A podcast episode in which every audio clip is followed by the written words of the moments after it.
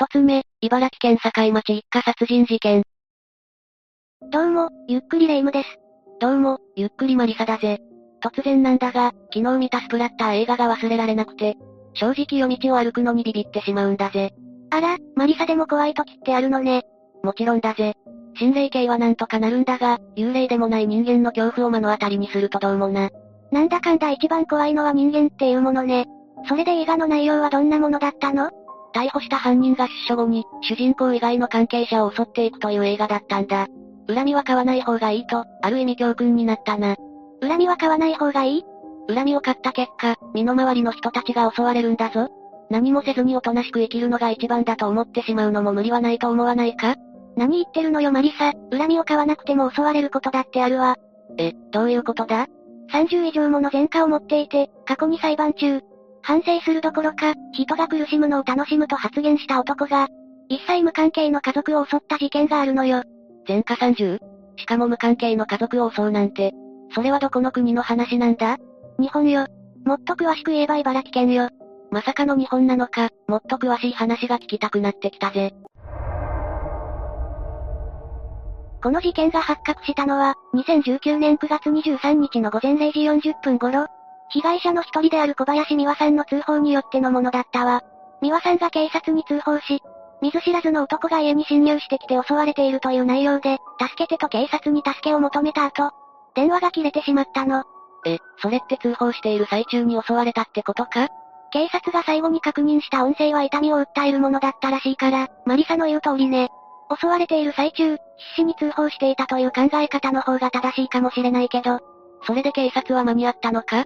襲われている最中に通報しているなら現行犯で逮捕できると思うんだけど。茨城県警堺署の署員が現場に駆けつけたのは、通報があってから約15分後なんだけど、そこには犯人の姿はなかったわ。逃げられてしまったのか。署員は2階にある寝室で通報をした美和さんと、夫の三則さんの遺体を発見したわ。被害者は他にいたのか？殺害された小林夫婦以外には、大学生の長女と中学生の長男、小学生の次女の3人がいたわ。子供も一緒にいたのか？夫婦が殺害されているなら、子供も無事ではなかったんじゃないか？幸い命は救われたものの、長男は両手と腕に重傷を負い、次女は催涙スプレーを目にかけられ両手に軽傷を負っているわ。二人は小林夫婦と同じく、2階に部屋があったため襲われたようで、1階の自室にいた長女は無傷で済んだそうよ。重傷とはいえ、子供たちは怪我で済んだんだな。長女は無傷でよかったが、みんな精神的にも大きなダメージを負ってしまったんだな。警察は、子供たちから犯人の顔や背格好について証言を得ようと試みるんだけど、帽子とマスクの男、犯人は一人だったという証言くらいしかなかったわ。夜中の犯行というのもあって、犯人の特徴を捉えるのは難しかったのもありそうだぜ。ちなみに犯人は、パトカーのサイレンが聞こえ、やばいと言って逃げていったと長男が証言しているわ。それじゃあ警察が駆けつけるギリギリまで犯人は現場にいたってことになるんだな。現場の状況はどんなだったんだ？それと犯人の痕跡のようなものとかは見つかっていないのか？それじゃあまずは、犯行現場の状況から説明していくわ。タイトルがもう怖いんだぜ。小林夫婦の遺体が発見された時は、三則さんはベッドにうつ伏せで、美和さんは右向きの状態だったわ。美和さんの遺体の近くには電話が落ちていて、この電話が通報に使われたとされているわね。三則さんと美和さんの体には約10箇所の刺し傷が見つかっていて、中にはかなり深い傷も見つかっているの。傷の量や深さなどから、出血死が死因だと発表されているわ。恨みを買っていないのにここまでされてしまうなんて、犯人の思考がさらにわからなくなってきたぜ。ちなみに二人が就寝中に犯人が家に侵入、先に三則さんが凶器で襲われ、その後に美和さんが通報中に襲われたと警察は考察しているわ。寝込みを襲われていたのに、美和さんはよく通報することができたな。二人の遺体には防予装が認められたのよ。防予装人間は襲われた時無抵抗である方が珍しいわ。無意識に攻撃を防ごうとするからね。その攻撃を防ごうとする時にできる、腕や手の傷のことを防御層というのよ。夫の三則さんが抵抗していたため、美和さんは通報することができたんだな。それでも警察が来るまでの15分は、二人にとってとても長い時間だったみたいね。犯人は無関係の家族を襲ったと言っていたが、本当に無関係だったのか？刺し傷の数からしてトラブルとかあったんじゃないのか？警察もまずはその線を疑ったのだけれど、犯人と小林夫婦の接点は見つけられなかったの。それじゃあ、寝込みを狙った強盗殺人とかだったのか？金目のものや現金などが盗まれていないことから、警察は強盗殺人でもないと判断しているわ。そうなのか。ちなみに犯人の痕跡についてはどうだったんだ？現場検証や目撃証言など、犯人を特定するための情報や痕跡は見つかっていないわ。これは、小林家が立っている場所が大きく関係しているの。もしかして、住宅街からは孤立しているところに立っていたとか？さすがマリサね。小林家は田んぼに囲まれた場所に立っていて、家の周りは林で囲まれているの。田んぼ以外には畑くらいしかなく、街灯もない孤立していた場所だったのよ。街灯がなければ、夜中に逃げるのは難しくなかったのかもしれないな。確かにそうね。でも暗闇に溶け込んだだけじゃなく、事件当日は雨が降っていたこともあって、目撃証言が得られない条件が十分すぎるくらいに揃っていたの。それじゃあこの事件は、未解決事件になったのか？条件が揃いすぎてるなら見つけようがなさそうなんだが。いや、犯人は逮捕されているわ。思いもよらないことが原因でね。証拠も目撃証言もない状態で、どうやって逮捕することができたんだ？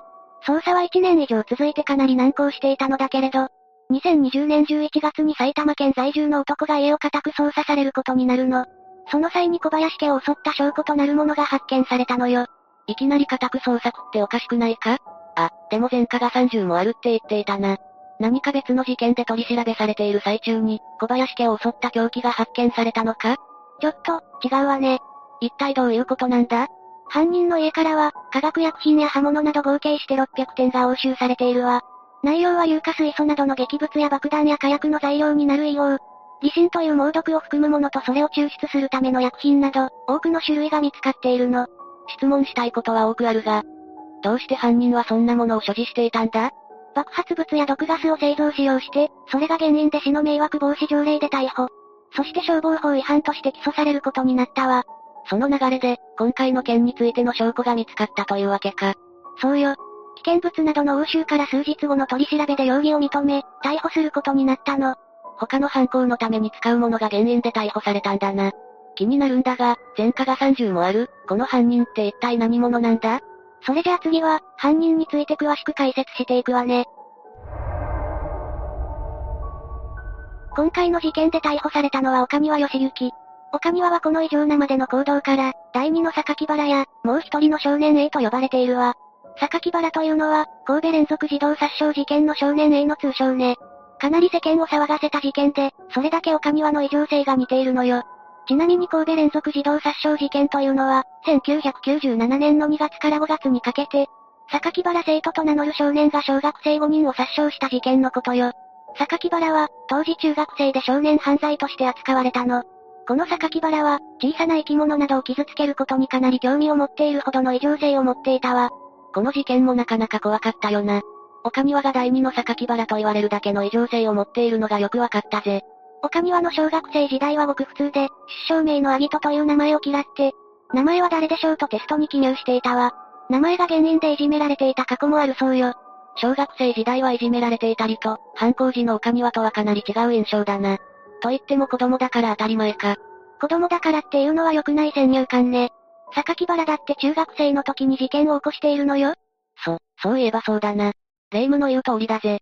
それに岡庭がごく普通の少年時代を過ごしたのは、小学校高学年になる頃までなのよ。え？ってことは、榊原と同じ中学生くらいの時から急変していくのか？小学校高学年から中学生にかけて、岡庭に榊原と呼ばれるゆえんが垣間見えてくるわ。この頃から岡庭は榊原のように、小さな生き物を傷つけるのに興味を持ち始めるの。中学に上がる前には猫を傷つけ、体の一部を学校に持って行ったという問題を起こしているわ。傷つけるだけじゃなく体の一部を学校にまで持っていくなんて、何か精神的に抱えているものがあるようにも見えるぜ。医療少年院装置で構成を促す判断が出された過去があるわ。広範性発達障害といって、対人関係をうまく築けず、興味や関心が偏る特性がある障害を診断されているの。岡庭の前科はこの頃から増え始めていたんだな。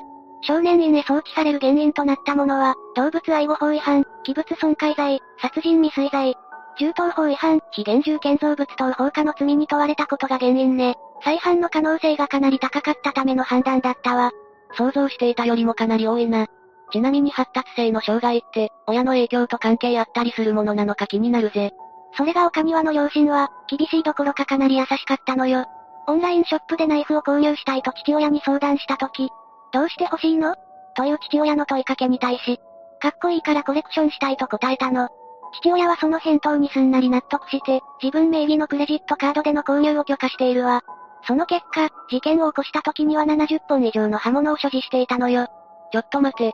いくらコレクションしたいからといっても、70本以上も購入していたら金銭的に心配だぜ。父親は何も言わなかったのか？一般的な家庭であればそうなるかもしれないわね。でも父方の祖父は有名な大地主で、地元でも有名だったの。岡庭の実家は敷地800平米あって、祖父母が暮らすための母屋と岡庭家が暮らすための屋敷が、隣り合わせて建てられていたわ。ナイフ70本くらいなら余裕で購入できるだけの財力があったのか。それに母親は600年もの歴史がある埼玉県三郷市の神社の家系で、少年時代の岡庭には溺愛で、他の子供を泣かせることがあったとしても岡庭を叱ることなく、かなり甘やかして育てていたそうよ。ある意味大切に育てられているわけだが、甘やかされすぎて歯止めが効かなくなってしまったんだな。さらには父方の祖母も岡庭をかなり甘やかしていたそうよ。何でも言うことを聞いてあげるくらいにね。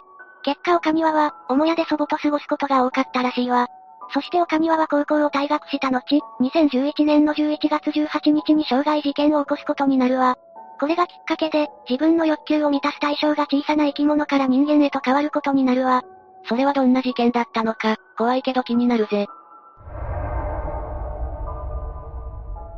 下校途中の女子中学生を標的にして自転車で近づき、包丁で重傷を負わせて逃走したという事件ね。この時から刃物で人を傷つけることに興味を持っていたんだな。襲われた女子中学生は大丈夫だったのか？女子中学生は出血性ショックになり気絶、処置が遅れていれば死亡していたほど重傷だったのよ。それから2週間という短い期間に、また岡庭は事件を起こすわ。もしかしてだが、この女子中学生を襲ったことがトリガーになってしまったんじゃないかと考えてしまうぜ。それについてははっきりとはしていないけれど、再犯までの期間から考えればそう考えられてもおかしくはないわ。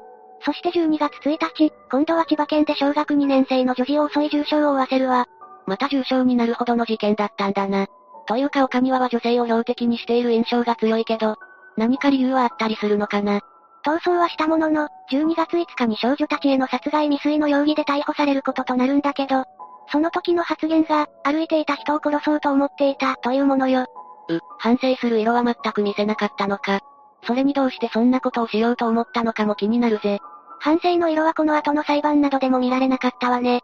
動機としては、女性が苦しむ姿を見ると性的に興奮するからというもので、快楽目的での犯行だったのよ。そして同時期には、さっき話したような放火や動物愛護法違反などでも起訴されているわ。その結果、医療少年院への送致とされたんだな。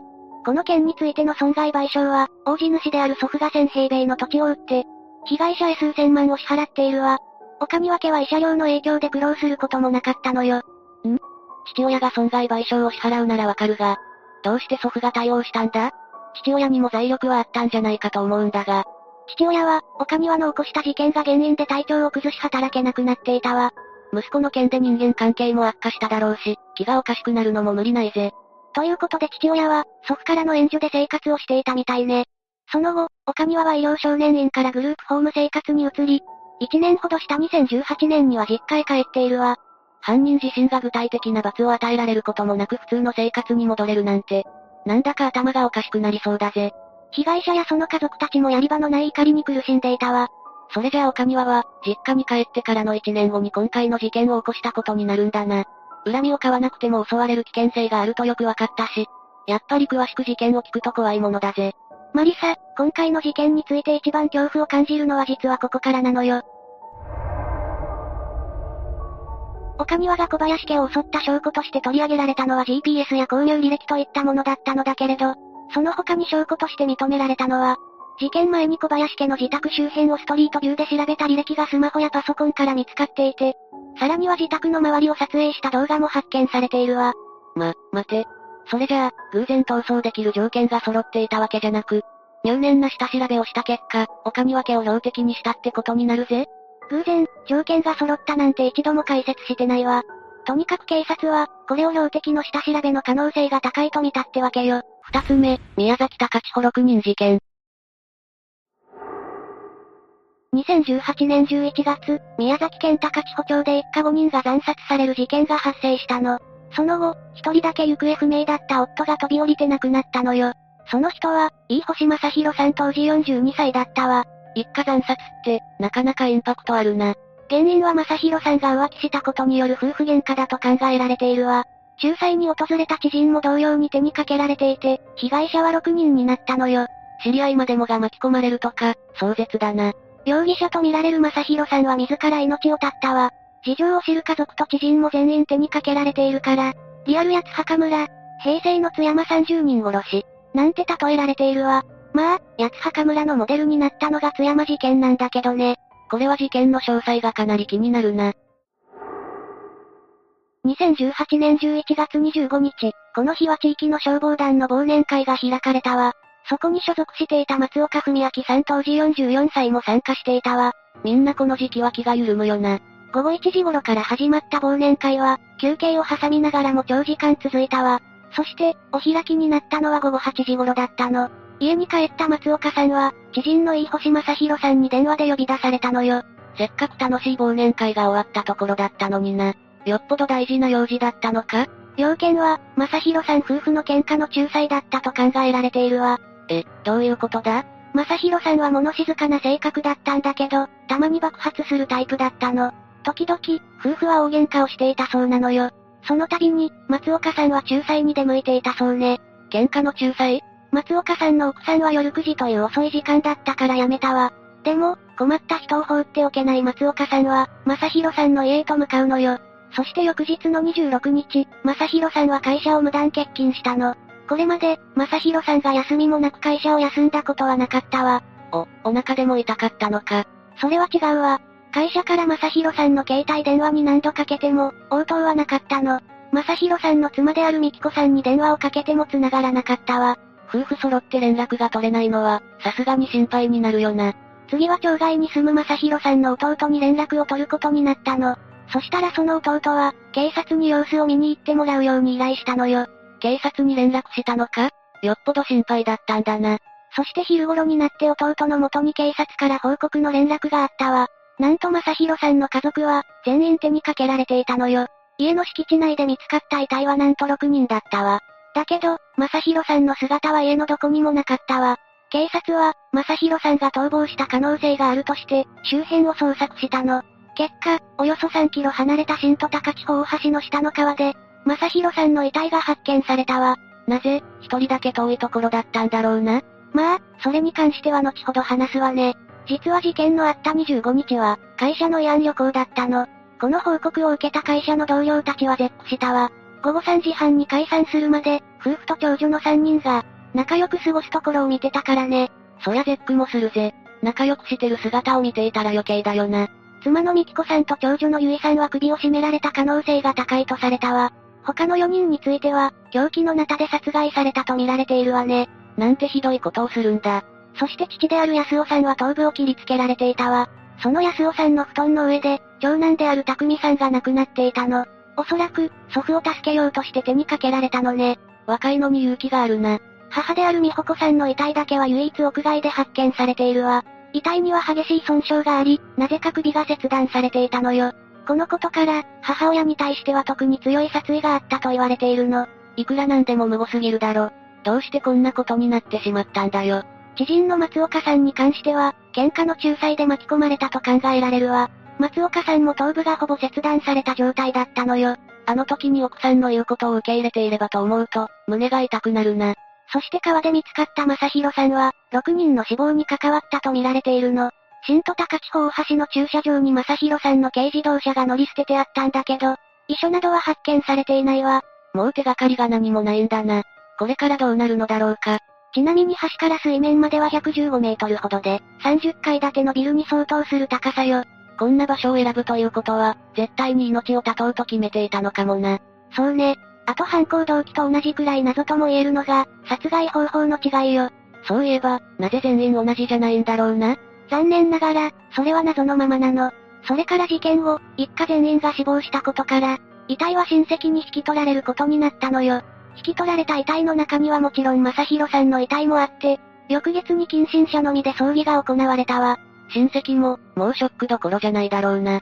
被害者も加害者も身内なんだから。ええ、普通なら、生きているうちにこんなこと体験しないからね。事件の内容はそんな感じだから、ここからは二人の人物像を見ていくわね。ああ、これは事件に関わる重要な部分だな。いい星正宏さんは事件の7年前、長女の誕生をきっかけに地元の宮崎に戻ったの。そして建設資材会社で、原木輸送のトラック運転手として働くようになったのよ。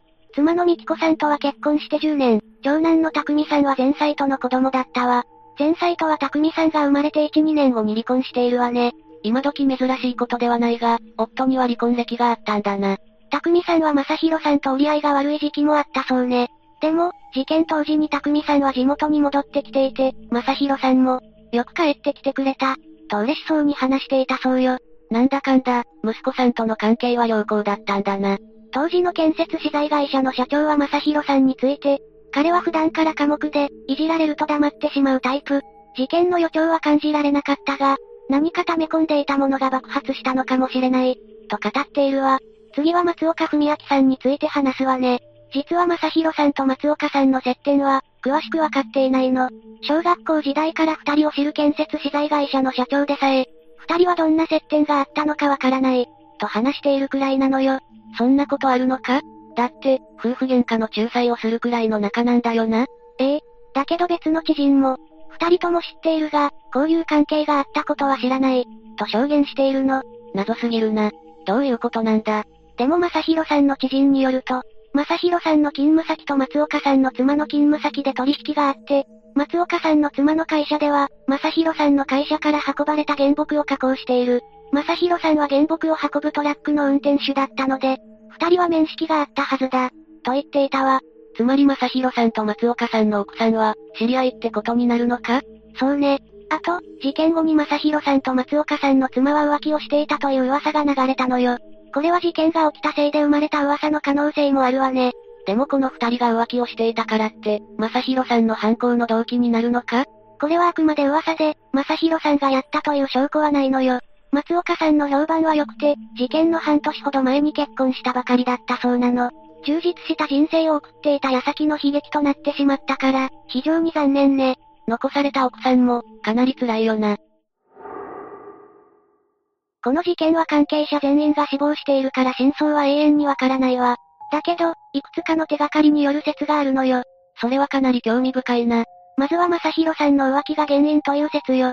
いきなりえげつない話が来たな。この夫婦喧嘩については、数年前の正宏さんの浮気が原因とされているの。え、この人って浮気してたのか？定かではないけどね。でも普段は仲のいい夫婦で、正宏さんも妻の美紀子さんを大切にしていたの。それだったら問題はないんじゃないか？しかも数年前の会社の慰安旅行では、体調の悪い妻が、旅行には長女と二人で行くように、と言ったんだけど、そんな奥さんに正宏さんは、妻を残して旅行には行けないと、慰安旅行を欠席しているほどだったのよ。理想の夫婦じゃないか。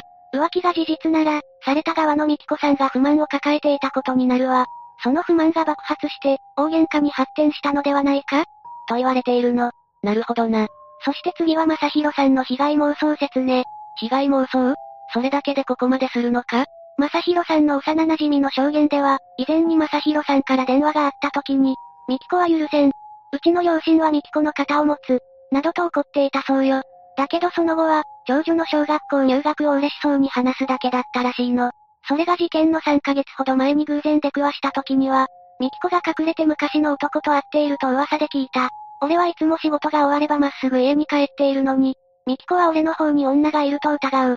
これだけ真面目に仕事をしているのに、許せん。と、険しい表情で話していたそうよ。こうして聞いている限りだと、結構感情に波がある感じだな。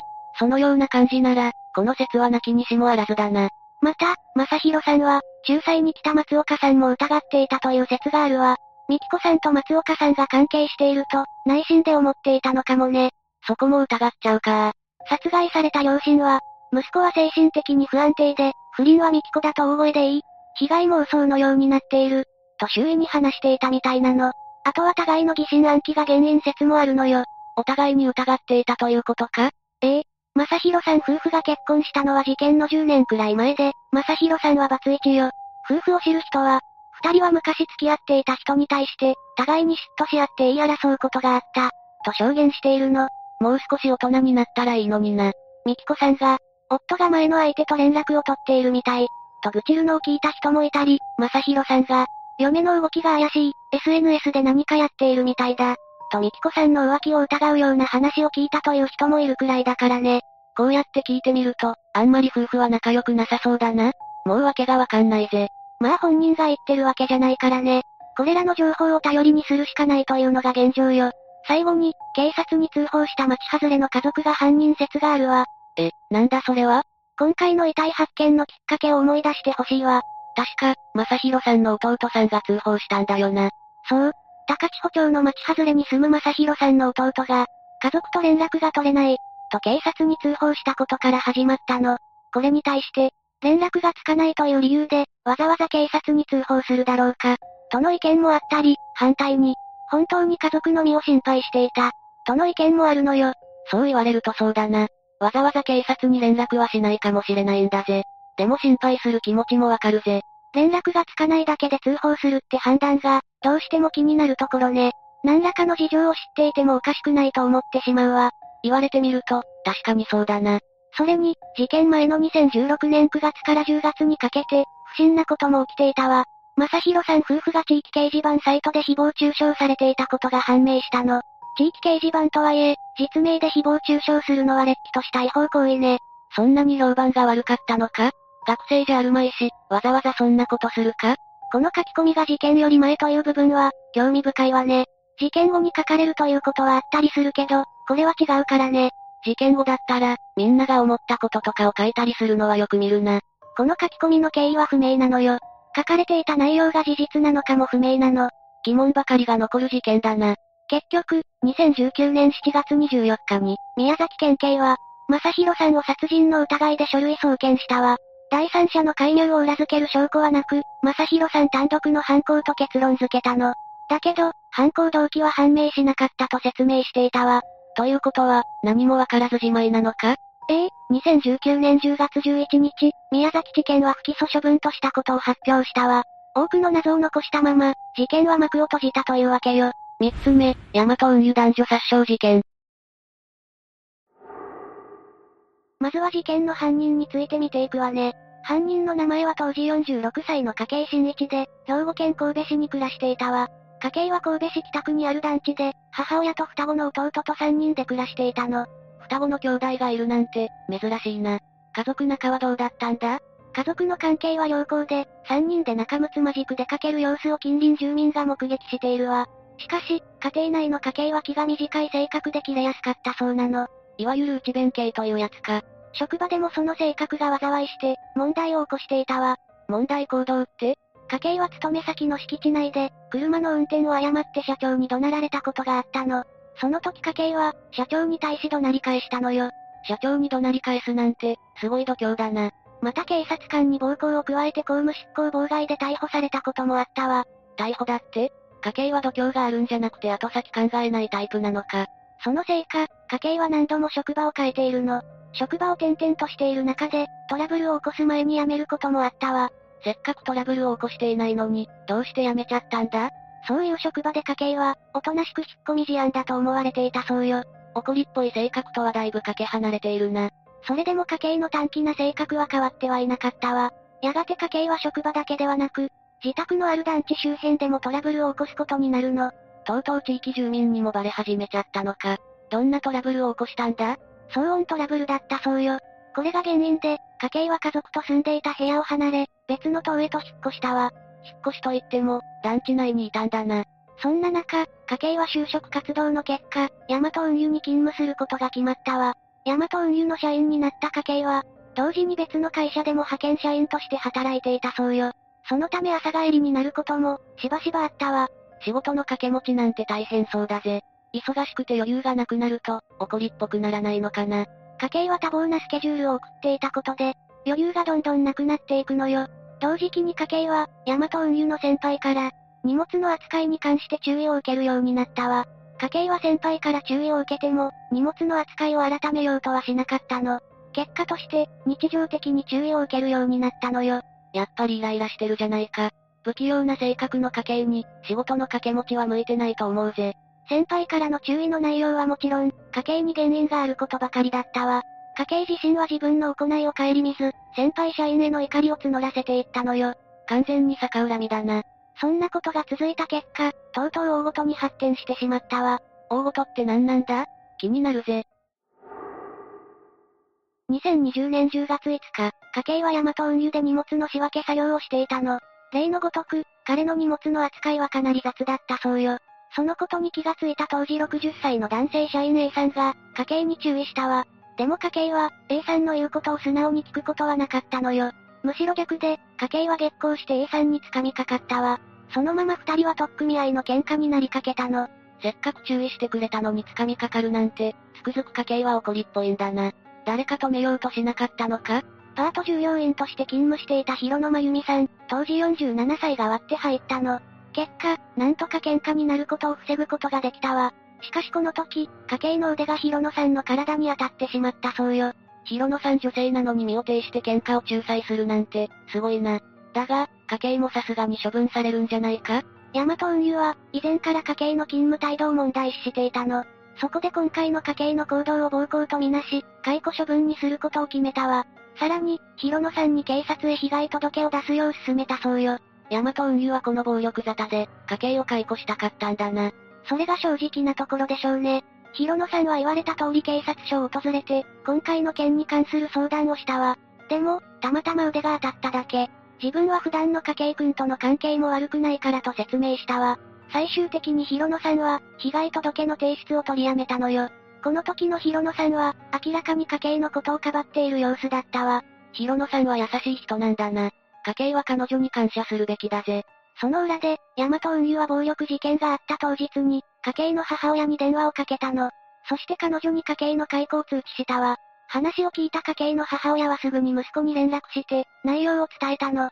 こうして間接的に解雇を知った家計は、怒りの感情をあらわにしたわ。解雇された時点で怒るだろうなと思ったが、やっぱりな。自分の行いのせいだから、自業自得だぜ。でも、家計は怒りのあまり、こう考えるようになるの。ムカつく。あの二人のせいでクビになってしまったじゃないか。絶対に許せない。こうなったら復讐のために、あいつら二人を殺してやろう。このように、家計は A さんと広野さんの殺害を決意したわ。解雇したのは会社なのに、A さんどころか広野さんも恨んだのか。論理が飛躍しすぎているぜ。実際のところ、広野さんは喧嘩を仲裁してくれたし、警察署でも家計をかばったのにね。でもそれを知らない家計は、準備のためにホームセンターを訪れたわ。そして、凶器として包丁2本と、木製バット1本を購入したの。包丁を2本も買うなんて、完全に家計は2人殺害するつもりなんだな。ホームセンターを後にした家計は、すぐに殺人を決行するわ。翌日未明に、勤務先の神戸北スズラン大センター駐車場に向かったの。そこで A さんと広野さんを待ち伏せることにしたのよ。そんなところで殺害したら、他の社員に見られてしまいそうだぜ。そして、2020年10月6日の午前4時頃に事件が起こったの。家計が潜む神戸北スズラン大センターに、車に乗った広野さんが出勤したわ。彼女は乗ってきた車を駐車場に止めると、何の警戒心もなく、車内に向かったわ。そりゃあ、殺意を持った人間がいるなんて思わないもんな。家計は、広野さんが車から出たタイミングを見計らって飛び出したわ。そして家計は広野さんに襲いかかったの。広野さんは抵抗することもできず、全身十数箇所を包丁でめった刺しにされたのよ。ここで広野さんは反射的にギャーという叫び声を上げたそうね。でも、この時にはすでに致命傷を与えられており、ほどなくして亡くなってしまったわ。わけがわからないまま殺されて、広野さんがかわいそうすぎるぜ。叫び声で、誰か助けに来ることはなかったのか？もう一人のターゲットである A さんも、すでに出社していたわ。そして A さんは、広野さんの断末魔を聞いたの。この叫び声を聞いて、A さんは何事かと思ったそうね。でも、状況を把握する前に家計が現れたのよ。深夜に殺人鬼と出くわすなんて、完全にホラー映画だな。家計は A さんのことを見つけると、お前も殺したる、と怒鳴りながら襲いかかったわ。A さん、逃げてくれ。A さんは広野さんと違って、自分の命が狙われていると認識する時間があったの。そのため A さんは、なんとか家計に抵抗することができたわ。よかった、A さんは逃げることができたんだな。A さんは家計ともみ合いになり、怪我を負いながら必死にその場から逃げ出したわ。そして、逃げながら警察に通報を入れたのよ。一方の家計は車に乗り込んで、A さんの後を追いかけ始めたわ。その途中で家計は、周囲の宅配物や、事務所の壁に車を衝突させているわね。怖い怖い、完全に行かれてるぜ。家計が車を衝突させたのは、自分を解雇した会社に対する復讐だったそうよ。家計はヤマト運輸に金銭的な損失を与えたかったの。荷物や備品のパソコン、配達用の車を壊そうと考えていたわ。そこまで復讐したかったのか。その後、家計が車を暴走させている現場に、通報を受けた警察が到着したわ。警察の姿に気がついた家計は、なんとパトカーにまで車を衝突させてきたのよ。もう怒りのあまり、なりふり構わなくなっているな。ここで警察は家計を取り押さえ、公務執行妨害で現行犯逮捕したの。その後、警察の捜査で広野さんの死亡が確認されたわ。A さんはどうなったんだ ?A さんは怪我を負ったものの、命に別状はなかったわ。でも、家計の起こした事件は、死者を出す最悪の結果になってしまったわ。捜査関係者は事件についてこう振り返っているの。A さんは驚いたやろな。叫び声を上げて右手に包丁を握りながら自分に向かってくるのは、昨日までの同僚なんやから。その時は最初の悲鳴を上げた広野さんはすでに生き絶えたいやったはず。出勤直後から降りたところを刺されていて、驚く間もなかったと思う。女性の腹には包丁が刺さったままやった。一部の傷は腹から背中に貫通するほど深く、ほぼ即死だった。喧嘩に関係ない広野さんが亡くなるなんて、あんまりだぜ。だが、A さんだけでも助かってよかったな。事件後、兵庫県警捜査一課が本格的な捜査に乗り出したの。取り調べの中で家計は容疑を認め、動機などを語ったわ。家計は、10月8日に殺人未遂及び殺人容疑で、再逮捕されたのよ。翌日の10月9日には、家計を神戸県警から送検したわ。この時家計は報道陣のカメラに向かって、満面の笑みを浮かべながらピースサインをしたわ。殺人を犯して笑顔でピースサインなんて、とんだサイコパスだぜ。家計がどんな意図でピースサインをしたのかは不明よ。けど、どちらにしても、彼が全く反省していないのは明らかね。当然、世間からは批判の声が相次いだわ。SNS の発達した2020年にそんなことをしたら、一生ネットで批判されるだろうな。その後家計は、殺人罪などで神戸地裁で起訴されているわ。こうして始まった裁判でも、家計は反省している様子を一切見せなかったの。家計の態度に、広野さんの遺族は怒りをあらわにすることもあったわ。それでも家計は、謝罪の言葉を口にすることはなかったのよ。広野さんは何も悪いことをしていないのに、遺族はさぞ悔しかっただろうな。裁判で反省していなければ、量刑がさらに重くなるんじゃないか ?2022 年2月3日、家計の判決公判が行われたわ。そこで神戸地裁はこう述べているの。女性従業員への恋愛感情や男性従業員への不満があった。そこで二人が結託して被告を退職に追い込んだと思い込んだ。二人には落ち度がなく、強固な殺意に基づく必要かつ、残忍な犯行だ。こうして神戸地裁は、家計に懲役27年の実刑判決を下したわ。公務執行妨害、殺人未遂、殺人といくつも罪を重ねているもんな。もっと長く刑を食らっても、おかしくないと思うぜ。判決を受けた家計は死刑にしてくれたらよかったのに、喜んで死んでやると発言したわ。しかし後になって弁護側は、事件に至ったのは不当解雇への逆恨みが動機である。被害女性への恋愛感情はなかった、と主張したの。そして事実誤認と量刑不当を訴えて、控訴期限の2月16日に大阪高裁に控訴しているわ。本人は死刑を望んでいたのに、控訴するなんておかしくないか？控訴審判決は、一審判決から約7ヶ月後の2022年9月14日に行われたの。ここで大阪高裁はこう述べたわ。被害者らが結託して辞めさせるように、仕向けたとする思い込みには全く根拠がない。そしてその経緯に組むべき点はないとして、大阪高裁は弁護側の控訴を棄却し、一審判決を支持したの。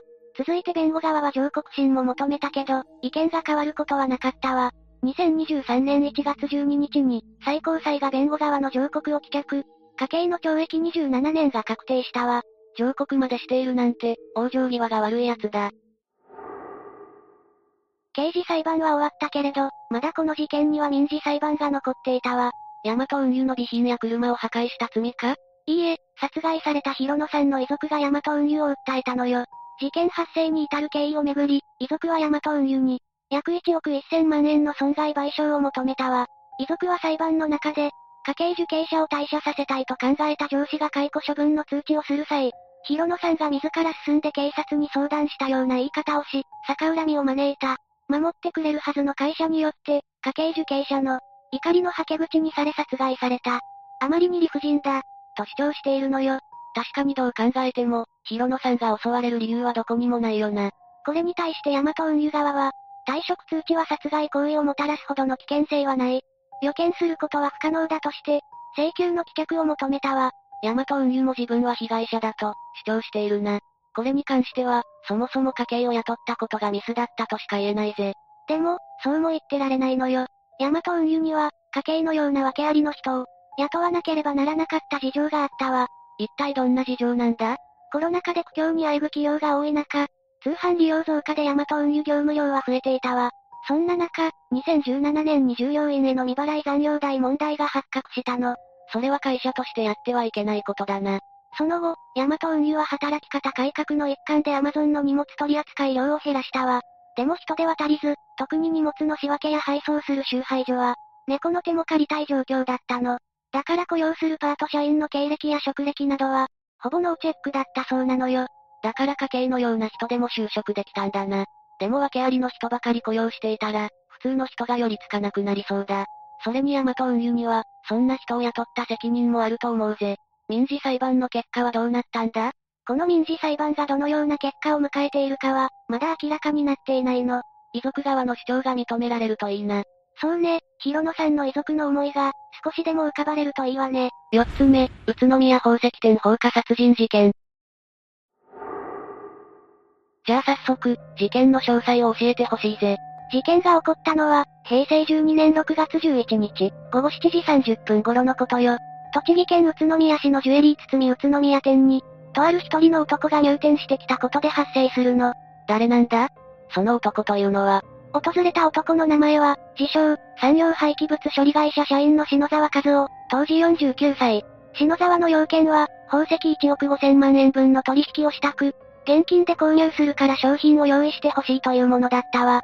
でも、この後すぐ、宝石店で火災が発生するの。話を聞くに、その篠崎って男が犯人なんだろうが、火災の原因はわかっているのか？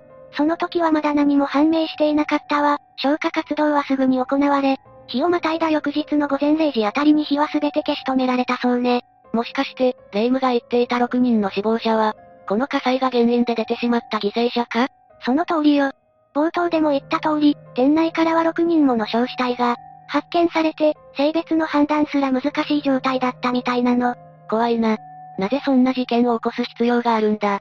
後に分かったんだけど、発見された6人は、全員宝石店の従業員だったようね。従業員を巻き添えに事件を起こしたのか、恐ろしい男だぜ。さっきマリサが言ったように、この篠沢和夫という男が、今回の事件の犯人になるの。やっぱりそうか。それでどうしてこの男は、ここまでひどい事件を起こしてしまうんだ？過去の出来事か何かに関係しているのか？過去の出来事というよりも、この事件は、彼の人格に問題があるかもしれないわ。ここからは、篠沢和夫の生い立ちについてを解説していくわね。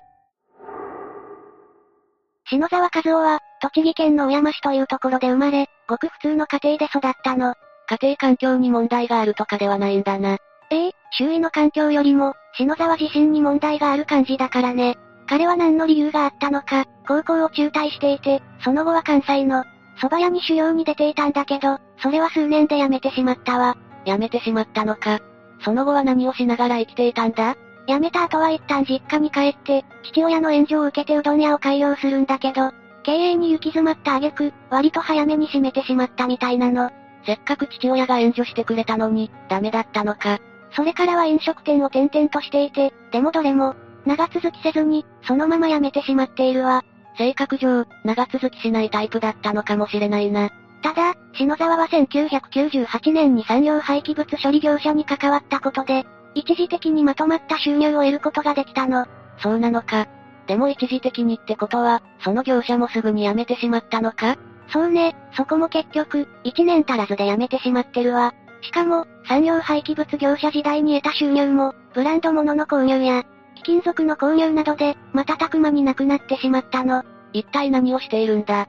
この男は金遣いが荒いのか？まあそんな感じね。その後は家族のすねをかじって高級会社を、乗り回したり、高級なブランド物を買い漁ったりした挙句、月10万をつぎ込んで、愛人と遊んでいたりしていたみたいよ。愛人がいるとのことだが、篠沢は結婚していたのか？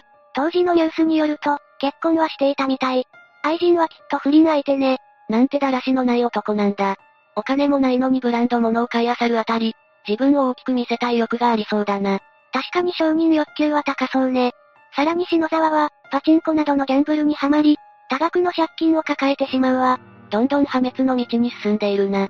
その後はどうしたんだ？結局、篠沢は金遣いの荒さから家族からも見放され、当時結婚していた妻からも離婚の話をされたみたい。それは大変だな。まさか、それが原因でこの男は事件を起こすのか？それもあるし、彼の金遣いの悪さも災いを呼ぶわ。家族との絶縁や妻との離婚なども避けたいし、借金の返済もしたいけど、同時に遊ぶ金も欲しいという欲望があった。この二つの考えから、彼が思いついたのが、ジュエリー包み宇都宮店での強盗なの。犯罪でお金を得ようなんて、浅はかで立ちが悪いぜ。かなり大胆な事件を起こしたと思うんだが、彼は一体どんな計画を立てたのだろうか。篠沢が宝石店を訪れたのは、最初でも言った通り1998年のことよ。客として訪ねていた彼は、すでに退職して無職だったにもかかわらず、産業廃棄物処理会社の社員と偽って、高額な取引を何度か行っていたの。そんな嘘が通用するのが怖いな。しかし無職の中、篠沢は宝石店と取引するほどの資金があったのかそれは、家族への無心とサラ金で手に入れたものよ。決して彼が自分で働いて稼いだお金ではないわ。そういうことか。ずっと周りに甘えてばかりいたんだな。借金だって返せていないのに、宝石店で取引を繰り返す篠沢の借金はどんどん膨らんでいく一方で、経済面で限界を迎えた彼は、とんでもない計画を思いつくの。それが、宝石店の強盗ってことだな。そうね。篠沢は最初、宝石を盗んでそれを売り払い、まとまった資金を得ようと企んだわ。金に目がくらんだ結果、とんでもない罪を犯そうとしたんだな。彼は本事件の2週間前、実はすでに計画を実行していたのよ。え、そうなのか？でも事件にはならなかったんだよな。ええ。2000年の5月20日、篠沢は店を訪れ、女性の店長に対して、8000万円の取引をしたいという話を持ちかけたの。8000万円。簡単に手に入る額じゃないぜ。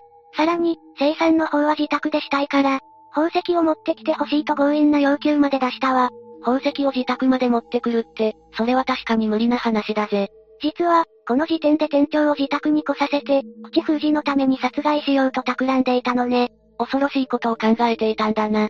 ただ、この日に偶然、その宝石店を訪れていた本社の男性社員が、篠沢の無理な要求と、産業廃棄物処理の社員という実態を、つかめないなどの理由から彼に不信感を抱き、取引自体を阻止したの。まあ、宝石を直接自宅に持ってこいとか、普通に考えて無茶だもんな。結局その男性社員によって取引自体が未遂に終わり、篠沢は別の機会を狙うわ。それで、次の機会はどのようにして作ったんだ？まず篠沢は、3日後の6月1日に再び宝石店を訪れ、強引に要求を持ちかけたことを謝罪したの。そしてその10日後の6月11日午後5時、彼は2度目の計画実行に移るわ。また何かしらの取引を持ちかけたのか？ええ彼はブランド物のカバンを持ってこのバッグに現金1億5千万円を入れてきた。自分が希望する商品を全て売ってほしいと告げたの。自宅に来てほしいという取引ではなく、今度は直接なんだな。違いと言ったらそれくらいなんだけど、この日は他の社員などはおらず、店長はその取引に応じてしまうのよ。そうなのか。確か篠沢は、何度かこの店舗で取引していたんだよな。顔なじみなら店長も信用してしまいかねないぜ。ところで、篠沢が手に持っているカバンの中の現金は、また親からもらったものだったりサラ金だったりするのか？いいえ、そんなもの最初からないわ。考えてみて。彼は最初から強盗するつもりで来たのよ。そういえばそうだったな。しかし現金はいくらか用意していないと、もしもの時にバレたりとか心配になるけどな。彼はすぐにでも計画を実行するつもりだったの。だから最初からお金なんて用意するつもりもなかったのよ。そういうことか。それで、そのまま実行してしまうのか？そのはずだったんだけど、篠沢が要求した商品を揃えていく中で、店内の在庫だけでは彼が要求した分の宝石を揃えることができなかったの。だから、揃わなかった分の宝石は近くの店舗から、揃えるなどして、手配しなければならなかったみたいね。その時に、篠沢がしようとしていることに気づけたらよかったんだけどな。篠沢は宝石が揃うまで待つ必要があったんだけど、店長は彼に事情を説明して、閉店後の午後7時にまた来てくれないかと話したの。その話に承諾した篠沢は、約束の7時に行くことになったわ。ちなみに店長は本社に、7時から商談があるという旨の電話をしていたみたい。ってことは、篠沢は指定通りの7時に計画を実行することになるんだな？そういうことになるわね。7時に再び来店した篠沢は、あたかも本気で商品を購入する意思があるかのような素振りで、じっくり宝石を見定めているふりをしていたそうよ。現に、彼は約2時間以上もの間、取引を続けていたようだからね。そんなに長時間見ていたのか、もしかしたら犯行を躊躇していたのかもな。その間も店長含め、この後犠牲になる6人の従業員が彼についていたそうなの。この6人の店員さんも、この後悲惨な目に遭うなんて考えてもないだろうな。そして、ついに商談も終わり、彼は行動に移すの。生産は従業員全員の前でやりたいからという口実で、6人の店員全員を、自分の周りに呼び寄せ、みんなが集まった瞬間に篠沢は一気に表変するわ。店員さん、みんな逃げてくれ。彼は隠し持っていたナイフを取り出し、従業員たちに、騒ぐんじゃないなどと言い、脅し始めたの。まず店長から脅し、従業員たちの両手を粘着テープで固定し、その後は篠沢が店長の、両手足を縛り、さらに目はハンカチとテープをつけ、視界まで遮ったそうよ。身動きまで取れなくして視界まで奪うなんて、店員さんはとても怖かったろうな。篠沢は6人の従業員をそのまま休憩室に連れて行き、閉じ込めた後、ガソリンを店内中に撒き散らしたわ。そしてライターで火をつけ、火が燃え広がっている間に宝石類をバッグに積んで逃走したわ。店員さんが動けない間にも、火は燃えていくんだよな。彼らが味わった恐怖はきっと計り知れなかっただろう。その後、現場からは従業員6人の焼死体が発見され、現場の状況から判断し、警察は放火殺人事件として捜査を開始したの。さっきも言っていたが、やはりこの事件は、かなり日本中でも話題になったんじゃないのか？ええ当時メディアでもだいぶ取り上げられたわ。かなり捜査に力が入っていたんだけど、篠沢は意外とあっさり逮捕されることになるわ。そうなのか？どうしてすぐにわかったんだ？それが、ジュエリー包みのブラックリストに篠沢の名前が載っていたことと、事件直前に店舗にいたという証拠が監視カメラで確認できたため、すぐに彼だと断定されたの。結構証拠が上がっていたんだな。それで、彼はそのまま逮捕に至ったというわけか。そういうことよ。彼は事件発生の翌日に警察によって身柄を拘束されたわ。事件発生の翌日って、かなり早くわかったんだな。篠沢は事件について何か言っていたのか？彼が言うには強盗する計画は立てたけど全員を殺害するつもりはなかった。ライターで少し火をつけようとしただけで、偶然火事になってしまった。と、殺人については容疑を否認していたわね。そんなへりくつが通用するわけないだろ。殺意を否定した篠沢だったけど、この訴えはすぐに否定されるわ。それでレイム、逮捕後の篠沢には一体どんな判決が出たんだ？ここはやっぱり気になるところよね。裁判が行われたのは2002年3月19日。宇都宮裁判所は、篠沢が犯した罪は非常に凶悪かつ、悪質であると判断し、死刑を求刑したわ。さすがに6人もの命を奪っているもんな。もし本当に命を、奪う気がなかったとしても、死刑は逃れられないと思うぜ。その後、篠沢の弁護側はこれを不服として、控訴。そして上告まで行ったんだけど、二つとも棄却されて、2007年の2月に死刑判決が確定されたの。ここまで大きな事件を起こしながら、判決を不服とする権利があることが驚きだよな。そうよね。篠沢に対しては世間でもかなり悪質で立ちが悪いと騒がれたでしょうね。そもそも篠沢は店員全員を拘束して、目隠しまでして身動きを取れないようにした挙句、ガソリンを撒いて火をつけたんだろ？計画性も見て取れるし、それで殺すつもりはなかったというのはさすがに信じられないぜ。マリサもそう思うわよね。しかも彼は、判決が確定した後も、反省の顔は一切見せずに過ごしていたそうよ。人の命を何人も奪っておいて、そんな態度をとっていたのか。そして2010年7月28日、彼の死刑は執行されて、本事件は収束を迎えることになるわ。金が欲しいというだけの欲望に過ぎないのに、その欲望がこんなに大きな事件を起こしてしまうなんて、人間の感情は時に怖いくらい変貌するんだな。ちなみに、どうして強盗するのに今回犠牲になった店舗を選んだかというと、従業員全員が女性だったからなどと篠沢は供述していたそうよ。そこにも計画性が現れてるな。やっぱりこの事件は悪質だぜ。5つ目、板橋管理人夫婦殺害事件。まずは事件の概要を説明するわね。この事件は、2005年6月20日、東京都板橋区にある建設会社の社員寮で起こったの。事件を起こしたのは当時15歳の少年 X だったわ。彼はゲームやパソコンが好きで、特に猟奇的なジャンルに関心が強かったそうね。そんな X の父親は、新興宗教の熱心な信者で、精力的に宗教活動に参加していたそうよ。新興宗教か、最近物騒な事件もあったし嫌な予感がするぜ。父親の浸水ぶりは相当なもので、いつしか全てのことを宗教を絡めて、考えるようになるの。例えば X が学校で良い成績を収めた時は、すべてが自分が信心深いおかげだと息子の努力を認めようとせず、逆に悪い成績を取ってきた時は、お前は信仰心が足りないから馬鹿なんだと怒鳴りつけていたわ。父親は息子より信仰心を大事にしてしまっていたんだな。子供からしたらたまったものじゃないぜ。やがてそれがエスカレートしていき、父親の行動はもはや虐待と化していったのよ。一体、どんなことをしたんだ？いくつか紹介するわね。まず、X と犬を一つの段ボール箱に入れて、犬に襲わせ、それを見ながら笑っていたわ。さらに X の部屋に、南京錠をかけて中に入れなくさせたこともあったのよ。遠回しな嫌がらせなのか、部屋に、完全自殺マニュアルという本を置いたりもしていたわね。完全自殺マニュアルってどんな本なんだ？1993年に出版された書籍で、様々な自殺の方法が書かれているのよ。そんな自殺を促すような本、よく出版できたな。もともとこの本はいざとなれば自殺してしまってもいいと思えば、苦しい日常も気楽に生きていけることを提唱するために作られた本なのよ。そんな本をまだ幼い息子に与えるなんて狂った父親だぜ。ええ当然 X はこの本を見てショックを受けたでしょうね。でも父親の異常な行動はこれだけでは終わらなかったわ。これ以上にひどいことなんてあるのか ?1997 年頃から父親は自分の仕事を X に押し付けるようになったわ。父親は社員用の管理人をしていたのだけど、そこの掃除や食事の用意を、X にさせていたのよ。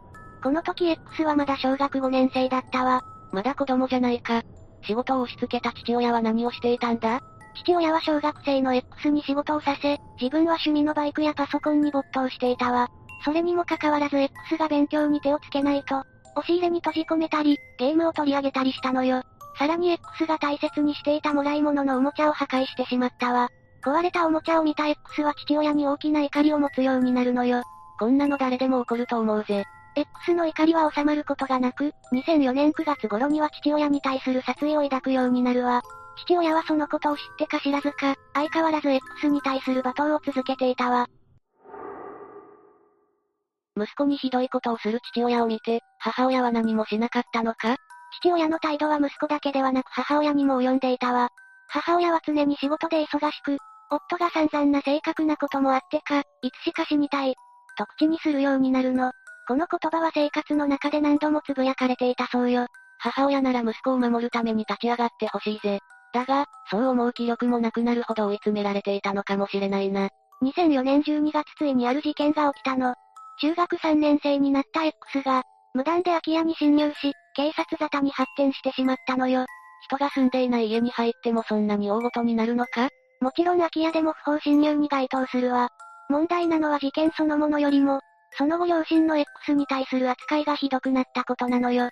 土日や長期休みには X を強制的に働かせ、仕事量は年々増えていったわ。普段は冷たく当たるくせに、仕事の時だけ都合のいい扱いをしたんだな。自分だったら家出してしまいそうだぜ。そうね、X も日に日に両親への恨みを募らせていったわ。2005年3月に、X は中学を卒業し4月から工業高校に入学したの。高校入学後は寮での仕事をこなしつつ、家と学校を行き来する生活を送るようになったわ。高校の授業も大変なのに、家の仕事もしなきゃいけないのか。家を出て一人暮らしすればまた人生が変わったかもしれないな。そんな日々が続いたある日、突如事件が起きてしまったの。同じ年の6月19日、機嫌の悪かった父親がお前は工業高校だから俺より頭が悪いと言って、X の頭を押さえつけながら罵声を浴びせていたわ。これに反発した X は、父親に対して不満を上げ反論したのよ。X は長年の恨みからついに我慢ができなくなり、殺意が爆発してしまったそうよ。X は父親を殺害することを決め、眠っている父親の元に向かったわ。そして6月20日の早朝、X は鉄アレイと包丁を持って父親の寝室を訪れたのよ。寝室のドアを開け熟睡している父親に近づくと、持っていた鉄アレイで撲殺したわ。ついに手を出してしまったんだな。X はそれからどうしたんだ？殺害には成功したけど、X はその後のことを考えていなかったわ。そんなタイミングで、異変を感じて部屋に来た母親と鉢合わせてしまったのよ。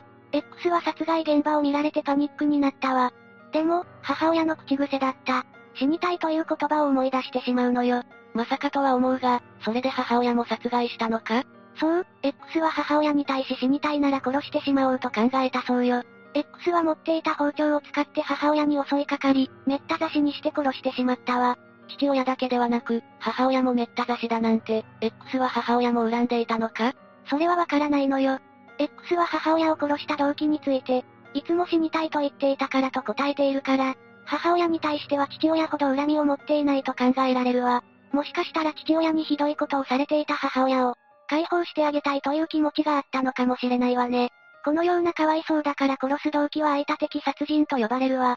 そうだとしたら、とても歪んだ愛情だな。子供による親殺しは、片親だけがターゲットでも、同時にもう片方や他の家族も殺害してしまうケースが多いのよ。それはどうしてなんだ？助けてくれなかった恨みか？恨みのあるターゲットと仲良くしていただけで、殺害対象に入ることもあるみたいね。また犯罪心理学では、母親に対しては特に、加害が激しくなる傾向があると言われているわ。これは単に殺害欲求だけではなく、葛藤の表れだそうね。母親の精神的な呪縛から逃れたい衝動から来ているということね。それなら X が母親をめった刺しにしたのも、その心理のせいかもしれないな。本当は恨んでいたかもしれないし、真実は X にしかわからないわね。それで、犯行後の X は何をしたんだ？両親を殺害した X は、現場となった寝室に都市ガスを充満させたの。なぜ都市ガスを充満させるんだ？一酸化炭素中毒に見せかけるにしたって、二人とも出血しているから無理だぜ。X の考えはもっと恐ろしいものよ。室内にガスを充満させ、スプレー缶を乗せた電気コンロにタイマーを繋いで簡易的な次元爆弾を作ったのよ。爆発させて燃やせば殺人の証拠を消せると思ったのか。自分の実家にそこまでするなんて、相当恨みは強かったんだな。その通りね、爆弾のタイマーを設置した X は服を着替えて、現場から離れていったわ。その後時間通りに発火した装置が室内の都市ガスに引火し、大きな爆発が起こるの。そんな爆発が起きたら、周りに住んでいる人も危ないんじゃないか？ええ、周辺住民もすぐに通報し、駆けつけた消防と警察によって現場は無事鎮火したわ。そして警察が現場検証を行ったところ、家の中から両親の遺体が見つかったのよ。早めに火が消し止められてよかったぜ。遺体が残っていたなら、殺害の痕跡も残っていたんじゃないか？ええ、警察は遺体に残った傷を見てすぐに殺人と断定し、捜査本部を設置することになったわ。捜査の中で、被害者の夫婦と、同居していたはずの長男 X が行方不明になっていることが判明したの。現場から X の血痕がついた衣類が発見され、外部から侵入した形跡がないことも確認されたわ。これらの状況証拠によって、X が事件に関与していると見て行方を追ったわ。部屋を爆発させてもそれだけの証拠が見つかるなんて、警察の捜査力は本当にすごいんだぜ。だが、X はどこに逃げたんだ ?X は軽井沢のホテルに宿泊していたの。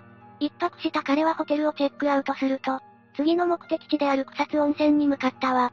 自分の親を殺したのに温泉地に行こうとするなんて、随分のんきだな。どうやら X は過去に草津温泉の旅館に関する情報をテレビで見ていたらしく、それ以来いつか泊まってみたいと思っていたそうよ。草津の旅館にたどり着いた X は偽名で1泊1万3000円の部屋をチェックインしたわ。でも、住所は事件現場となった社員寮のある板橋区と記入していたの。おいおい、そんなことをしたら報道を見た従業員が怪しむんじゃないか？その頃には事件も大々的に報道されていたから、X の住所を見た旅館の従業員は地元の駐在所に連絡を入れたわ。これを受けた警察は翌朝捜査員を旅館に派遣したわ。そして6月22日午前7時30分頃、捜査員が旅館に宿泊していた X を確保したの。警察は X を殺人罪と激発物破裂罪の容疑で逮捕したわ。この時 X の所持金は3万円程度だったそうよ。爆発は激発物破裂罪という罪になるんだな。知らなかったぜ。家族を虐待する父親なら家族旅行に行くこともなかっただろうし、X は旅行に行ってみたかったのかもしれないな。東京家庭裁判所の少年審判において、刑事処分が妥当と判断され、X は東京地検に逆送致されたわ。少年犯罪としてはあまりにも重罪ということなんだな。こうして X は未成年でありながら東京地裁で公開法廷で裁判にかけられることになったの。この裁判は被告人が少年であるという理由から、初公判で弁護人が22人もついていたわね。少年というだけでそんなに弁護人がつくんだな。普通の裁判との違いは弁護人の数だけじゃないわ。通常の裁判であれば、被告人は改定までの間、弁護人の席の前にある長椅子に座るの。この事件は少年という理由から、証言台の前に少年が座ってから傍聴人が、入るようにされたわ。さらに少年が見えないように3人の職員が横並びに立って、ガードしていたそうよ。X は椅子に座ったまま微動だにしなかったと言われているわ。報道陣からも完全にガードされていたんだな。動かない X は緊張していたのか、放心状態だったのか気になるぜ。後半の中で X はお父さんお母さんには本当のごめんなさいを言いたい。人の道を外れてしまったけど、頑張っていきたいと述べているわ。発言を聞くと、普通の少年そのものだな。ただあれだけの恨みを持っていた人物が、両親にごめんなさいなんて言うのか疑ってしまうぜ。本当に反省していたら殺した後に温泉に入ろうとは思わないだろう。2005年12月1日に判決公判が開かれ、東京地裁は、犯行は計画的であり冷酷かつ残忍であって、甚だ悪質というほかなく、本人の内政も未だ深まっているとは言えず、最大限考慮しても、刑事処分をもって臨むのが相当と説明し、裁判長は無期懲役を選択したわ。少年犯罪で無期懲役なんて聞いたことないが、可能なのか？いいところに気がついたわね。この事件で X は犯行時18歳未満だったため、少年法51条が適用されることになるの。少年法51条ってどんな内容なんだ？少年法51条は罪を犯すとき18歳に満たない者に対しては、無期刑をもって処断すべき時であっても有期の懲役、または均衡化することができるという法律よ。またこの場合においてその刑は、10年以上15年以下において言い渡すと定められているの。じゃあ X も無期懲役じゃなくて、最大懲役15年になるということか。ええ東京地裁は結果的にこの法律に基づいて、X に懲役14年を言い渡したわ。判決を不服とした弁護側は東京高等裁判所に控訴しているの。控訴審では弁護側が、父親に教育者として問題があったことや、X の反省ぶりを挙げて少年院での再教育を求めたわ。父親に問題があったことは同意するが、X に反省があったのかどうかは事件当時の行動からはわからないな。とはいえまだ10代の少年だし、裁判所はどう判断するんだろうな。控訴審の判決公判は事件が起きてから2年半後の、2007年12月17日に行われたわ。そこで東京高裁は弁護側の主張を聞き入れ、一審判決を破棄して懲役12年の実刑判決を下したのよ。この判決を受けた弁護側、検察側双方から上告する意思はなかったわ。無期懲役から懲役12年って随分短くなったんだな。6つ目、本庄死5歳男児遺棄事件。まずは、この事件の概要を説明していくわ。お願いするぜ。2022年1月12日を境に、柿本歩夢くん当時5歳が通っていた保育園へ登園しなくなるのよ。1月20日に歩夢くんの母親、柿本千佳当時30歳が、埼玉県本庄市の市役所に退園届を提出したわ。引っ越しでもするのか？近川市役所の担当に、歩夢くんは大阪の実家にいると伝えていたのよ。じゃあ、歩夢くんは大阪にいるんだな？それは置いておくとして、不信感を持った本庄市の担当者は、地下の住む家に出向いたわ。直接、歩夢くんの所在を尋ねたのよ。この時から地下は怪しがられているんだな。2月8日、本庄市の担当者は地下の実家のある大阪府泉市の市役所に問い合わせをしたわ。本当に歩夢くんの転園届が出ているか、紹介してもらったのよ。ここで、歩夢くんの転園届が出されてはいなかったことが発覚するのよ。え？じゃあ、歩夢くんはどこで何をしているんだ？さらに泉市の職員が地下の実家に訪問し、歩夢くんがいるかどうかも確認したわ。それで、どうだったんだ？歩夢くんは無事なのか？地下の母親は、歩夢くんとは会ったこともない。そもそも地下とも8年会っていないと話したわ。これは事件の匂いがしてきたぜ。本庄市は、3月2日に埼玉県警に母子家庭の子供の安否が取れないという通報をするわ。とうとう警察が動くことになるのか。ええ3月5日に警察が家宅捜索することになったのよ。すると、床下の土の中から歩夢くんが発見されたわ。残念なことに、歩夢くんはすでに遺体となっていたのよ。へえ、歩夢くんは無事じゃなかったんだな。埼玉県警は母親であるチカと、同居していた庭弘樹当時34歳、そして石井陽子当時54歳を死体遺棄の疑いで逮捕するわ。え？同居人？名字がそれぞれ違うが、家族ではないのか？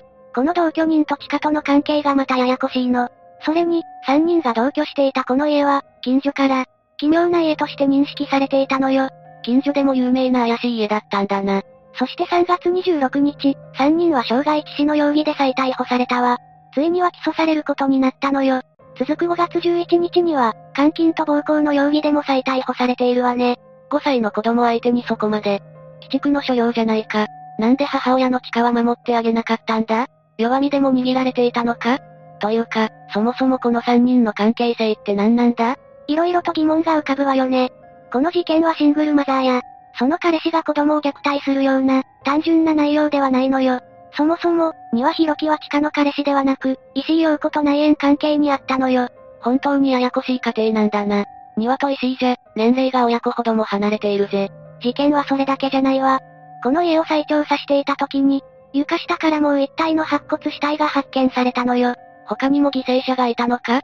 そういうことになるわね。歩夢くんの遺体発見は始まりに過ぎなかったのよ。そこから、驚きの事実がたくさん発覚していったわ。詳細を聞く前から、嫌な予感がしてきたぜ。先に言っておくけど、この事件はかなり最近発覚したから、まだ裁判の決着がついていないわ。じゃあ、犯人たちがどうなるかはこれからなんだな。覚えておくぜ。だから、裁判で確定した情報は抜きにして、報道や警察発表を中心に解説するわね。確定した情報じゃないかもしれないってことだな。まずはマリサに質問するわね。この事件を語る上でのキーマンは誰だと思う？そりゃあ、歩夢くんの母親の地下じゃないのか？そう思うわよね。でも、この事件の中心にいるのは、地下ではなく石井陽子なのよ。同居人の女性の方がキーマンなのか？地下も悪くはあるんだけど、それ以上に石井陽子がとんでもない人物だったのよ。この事件は実は背後の関係を説明するのがとても難しいのよ。だから、一人ずつなるべくわかりやすく説明するわね。ふむ。じゃあまずは地下の話だな。ええー、まずは柿本地下がどうしてこの家に同居したのかを話すわね。柿本地下は前述の通り、大阪市泉市で生まれ育ったわ。学生時代の友人の証言では、地下は彼氏を溺愛し、言いなりになりやすかったそうね。要は、男に依存しがちなタイプなんだな。ええー、彼氏に騙されてはお金を貢いでいたこともあるそうなのよ。こういうタイプの女性って、変な男に捕まると大変だよな。そんな中、地下はとある男性と知り合い、結婚をすることになるわ。でも、この結婚は地下の両親に大反対されるのよ。当時、地下はいくつだったんだ ?23 歳だったわ。若すぎるってこともないが、両親には反対する何かがあったんだろうな。相手がだらしなかったのかもしれないぜ。地下の家庭内の話だから、よくわからないことが多いわね。ここで地下と両親は大喧嘩して、家を飛び出してしまうのよ。そして、結婚相手の住む埼玉県本庄市に行くことになったわ。いわゆる駆け落ちだな。こうして地下は、2015年に結婚したのよ。強引に結婚したんだな。でも、子供ができて、時間も経てば、両親とも仲直りできるんじゃないか？と思ったが、さっきの話からして、そうはならなかったんだな。それで歩夢くんが生まれたのか。ええ2016年、夫婦の間に歩夢くんが生まれたわ。2021年までは夫婦仲も悪くなく、順調に暮らしていたそうね。でも、徐々に旦那の DV がひどくなっていったらしいのよ。やっぱりダメ男だったのか。DV に関しては、旦那は完全に否定していることを付け加えておくわ。真偽は不明なのよ。地下は、旦那から逃げるように友人宅を転々とするようになるわ。なんだ、実家に帰らなかったのか？駆け落ちした手前、両親には頼れなかったのかもしれないわね。今更だが、頼った方が良かったと思うぜ。その通りね。地下はこのタイミングで石井陽子と出会ってしまうのよ。そして地下は、話を聞いてくれた陽子に心を許してしまうわ。そして、ほどなくして陽子は、地下に同居を提案するのよ。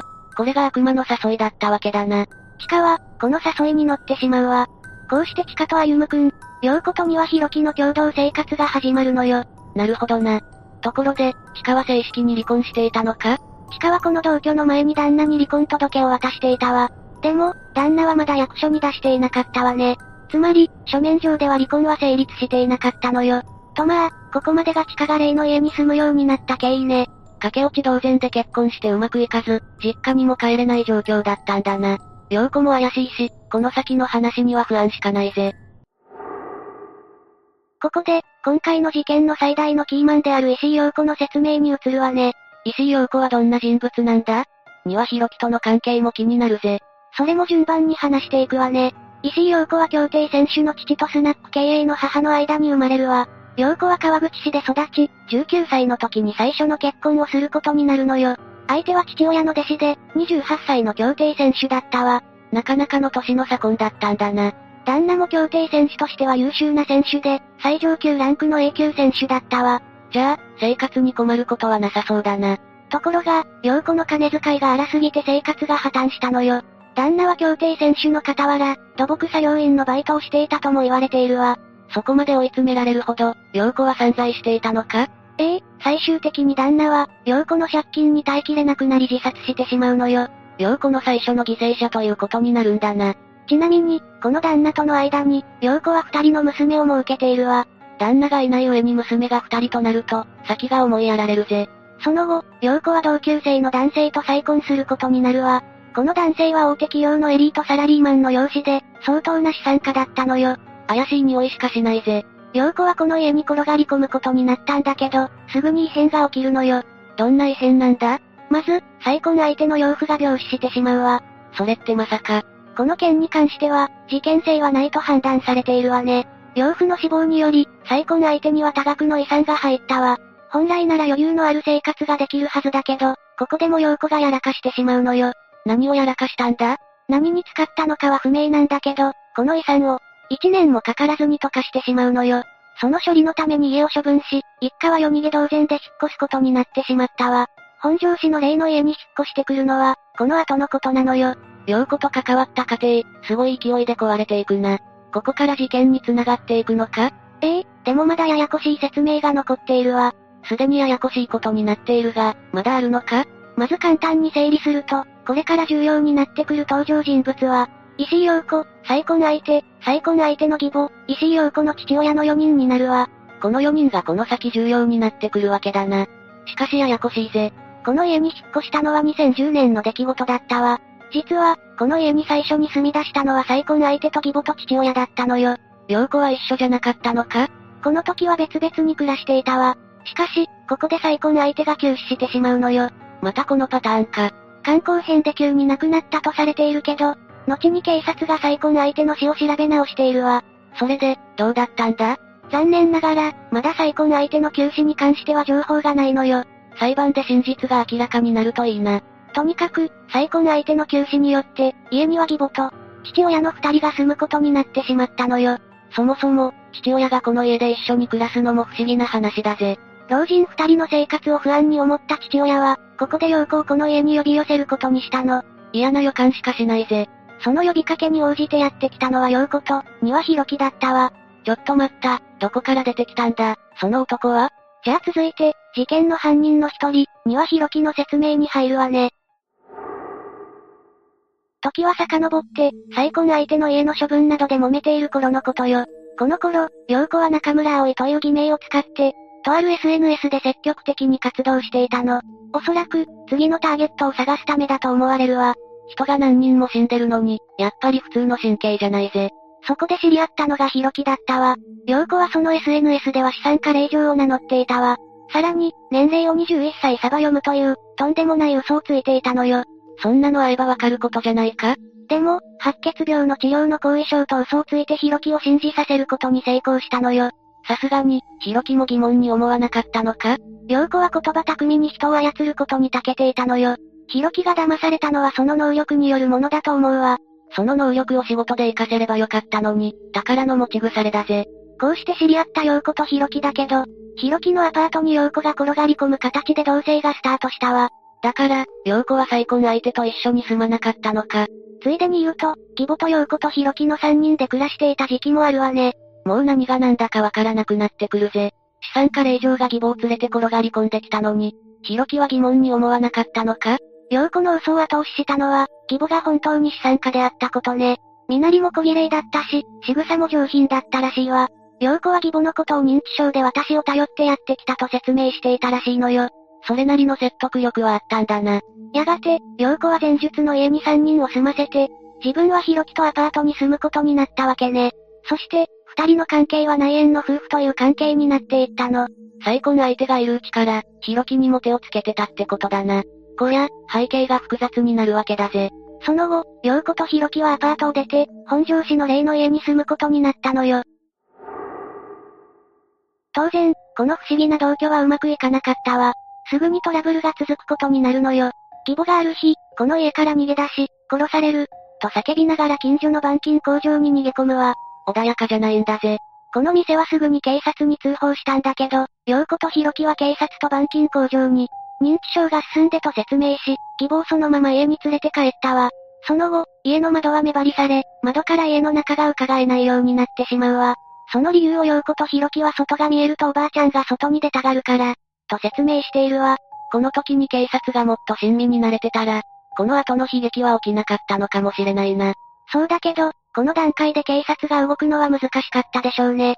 このトラブル以降、この家は近所でも評判の訳ありの家として認知されていくわ。確かに異様な家だよな。それから、義母が近所で目撃されなくなるのよ。じゃあ、冒頭に言っていたもう一人の白骨死体というのは？ええこの義母のものだったわ。本当に胸くそ悪い事件だな。この遺体が発見された時にはすでに死後数年が経っていたわ。それってちゃんと罪に問えるのか？死体遺棄の時効をとっくに過ぎていたから、この件は起訴できていないわね。じゃあ、その段階で家に住んでいたのは、陽子と弘樹と父親なんだな。ところが、同時期に陽子の父親は本庄市のマンションから飛び降り自殺しているのよ。この自殺についての事件性も、今のところは不明となっているのよ。もう、何が起きてるのか私にはわからないんだぜ。ということで、この段階では陽子と弘樹しか住んでいないことになるわね。ちなみに、陽子と弘樹はどちらも無職だったわ。そうなるとお金の心配もしなくちゃいけなくなるよな。そうなんだけど、義母は書類上は死んでいないことになっていたわ。二人は年金を不正受給していたのよ。もはや言葉が出ないぜ。でも、浪費癖が激しいよう子が一人分の年金で満足できるわけもなく、次のターゲットを探していたわ。この頃の陽子は、色々なところで金銭トラブルを起こしていたらしいわね。それでも人を騙せるんだから、やっぱり天性の詐欺師だったんだろうな。そんな中で出会ったのが地下で、事件に繋がっていくのよ。ようやく、この事件の全容がつかめてきたぜ。旦那から逃げ出して友人の家を転々としていた地下が、陽子に心開いていったという話はしたわよねああ、そうやって自分を信頼させて同居させたわけだな。地下はこの時、工場で派遣の仕事をしていたわ。旦那から離れ、生活を立て直すという希望に満ちた時期だったのよ。陽子はそういう隙をつくのが抜群にうまかったのよ。もちろん、地下は歩夢くんを溺愛していたわ。ところが、陽子に支配されたことにより、その態度も徐々に変わっていくわ。なんと、この家に住む全員が歩夢くんを虐待し始めるのよ。おいおい、しかも虐待に加わっていたのか？しかもまともに物事を考えられなくなっていたのでしょうね。その証拠に、地下は稼ぎをすべて、陽子に渡していたそうよ。陽子の術中にはまって、正常ではなくなっていたのか？こうして、大人3人による歩夢くんへの虐待はエスカレートしていったわ。最終的に、歩夢くんは命を奪われてしまったのよ。大人が数人で子供を殺してしまうなんて、人間の所領じゃないぜ。この後、冒頭で説明した通りに3人は逮捕、起訴されることになるわ。ちなみに、逮捕されるまでヒロキは、陽子が年下だと信じていたわ。どんな言い訳を使えば、そこまで信じさせられるんだ ?7 つ目、広島新旧市患者女性殺人事件。事件が起きたのは2020年3月25日よ。被害者は広島市東区牛田朝日に住んでいる64歳の女性、山崎義恵さんよ。彼女は鍼灸師である森岡俊文に殺害されたの。山崎さんと森岡はどんな関係だったんだ？文字通り、鍼灸師と患者よ。だが、その関係で殺しには発展しないだろ？二人の間にトラブルでもあったのか？ええ、森岡が山崎さんから借金をしていたのよ。患者から借金ってどういうことなんだ？普通ありえないわよね。でも森岡はパッと見だと人が良さそうな人物で、山崎さんを騙したのよ。人畜無害そうに見えて悪者とか、最悪のパターンだな。その通りで、森岡は自分のためなら何でもする恐ろしい男だったのよ。それに周到なところもあって、山崎さんを殺害した後に遺体を埋めているわ。さらに、後からミスに気づいて、埋めた遺体を再度別の場所に埋め直しているの。わざわざ掘り返して別の場所に埋めたのか。ミスって何だったんだ？森岡のミスについては後で詳しく説明するわ。ただ、掘り返して別の場所に埋める際に、チェーンソーで遺体をバラバラにもしているのよ。怖すぎるんだぜ。しかも遺体をバラバラにしている時のことを、気がおかしくなりそうだったなんて話しているわ。よくそんなことが言えたものだな。じゃあまずは、森岡と山崎さんとの出会いについて説明していくわね。わかったぜ。森岡は鍼灸師なんだけど、自分の鍼灸院を営んでいたわ。森岡に技術指導を行った、別の鍼灸院の院長は、技術力も高く、温厚な性格だったと話していて、地元男性も、患者さんから先生、先生と慕われていて、優しそうな雰囲気だった、と話しているの。鍼灸師としては、しっかりとしたいい先生だったんだな。そうみたいね。でも事件が起きるまでの数年間、経営自体は、あまりうまくいっていなかったみたいなの。森岡は常にお金に悩まされていたわ。個人経営だとなかなか難しいところもありそうだよな。そんな矢先に、患者として森岡の鍼灸院に来た山崎さんと出会うの。山崎さんは定期的に森岡の鍼灸院に、通うようになり、いろいろな話をするようになったわ。ここまで聞く限りは普通の鍼灸師と患者だよな。今のところはね。でも、森岡は山崎さんと話している時に知ってしまうのよ。もしかして、お金か？ええ山崎さんが多額のお金を持っているってことを知ったのよ。なんで山崎さんはそんなことを話してしまったんだ？ポロッと話してしまったのかもしれないわね。山崎さんがお金を持っていると知った森岡は、なんとかお金を騙し取ろうとするの。そして知人の連帯保証人になった。という話をして山崎さんからお金を借りるようになっていったのよ。マジかよ。ちなみに連帯保証人になったっていうのは事実なのか？もちろん、真っ赤な嘘よ。だが、人が良さそうな顔してる奴に連帯保証人になった。なんて言われたら確かに信じちゃいそうだよな。山崎さんが信じてしまったのも、仕方ないかもしれないな。でも、何があっても知人同士のお金の貸し借りはするべきじゃないわよね。こうして味を占めた森岡は、嘘の儲け話を山崎さんにしたの。そしてより多くのお金を山崎さんから巻き上げたのよ。最低だな。とはいえ、金額としてはそこまでだろ ?100 万円くらいじゃないか ?2300 万よ。え？森岡が山崎さんから巻き上げた金額は約2300万よ。立派な詐欺師じゃないか。森岡の本業はもはや鍼灸師でなく詐欺師だぜ。鍼灸師よりも詐欺師が向いていたのかもしれないわね。だが、それだけのお金を巻き上げておいて何に使っていたんだ？鍼灸院の立て直しとかなら、少しは理解できるんだが。その気持ちはわかるけど違うわ。騙し取ったお金の使い道はクレジットカードの返済とハワイの滞在費用ね。人から騙し取ったお金でハワイ。絵に描いたような私利私欲だぜ。実際、森岡の SNS にはハワイであろう場所の写真があったらしいわ。第三者の立場でも腹立たしいぜ。というか、それだけの金額を渡しておいて、山崎さんはおかしいと思わなかったのか？金額がかさむにつれて、さすがに疑うようになったわ。山崎さんは森岡に対して返済要求をするようになったの。ちゃんと返済要求はしていたんだな。でも、その頃には山崎さんから騙し取ったお金は使い切っていたのよ。2300万円も使い切れるって、ある意味すごいぜ。あぶく銭ってやつね。苦労しないで手に入れたお金って、簡単に使い切ってしまうものよ。お金は金額も大事だが、重みも大事なんだな。その通りね。話を戻すけど、返済要求されても返すお金がなくて、森岡は追い詰められることになるわ。自業自得にも程があるぜ。そうなんだけど、山岡はこのことで不眠症に悩まされるようになったわ。挙句の果てに、とんでもない結論を出すの。おい、まさかここで殺人の動機が生まれたのか？その通りで、借金が返せないなら山崎さんを殺してしまえばいい。そうすれば借金もチャラになる。と森岡は考え始めたの。何の解決にもなってないし、余計に問題が増えることに気づいていないのがやばいな。下道へまっしぐらだぜ。でも、森岡を止めるものはなく、そのまま事件に繋がってしまうの。そして2020年3月25日、いつものように山崎さんは、鍼灸手術を受けるために森岡の鍼灸院に向かったの。その日の森岡は、自業自得だけど追い詰められていたわ。山崎さんの命を奪わない限り、返済から逃れることは、できないという考えが頭を支配していたのよ。1から10まで完全に自業自得だぜ。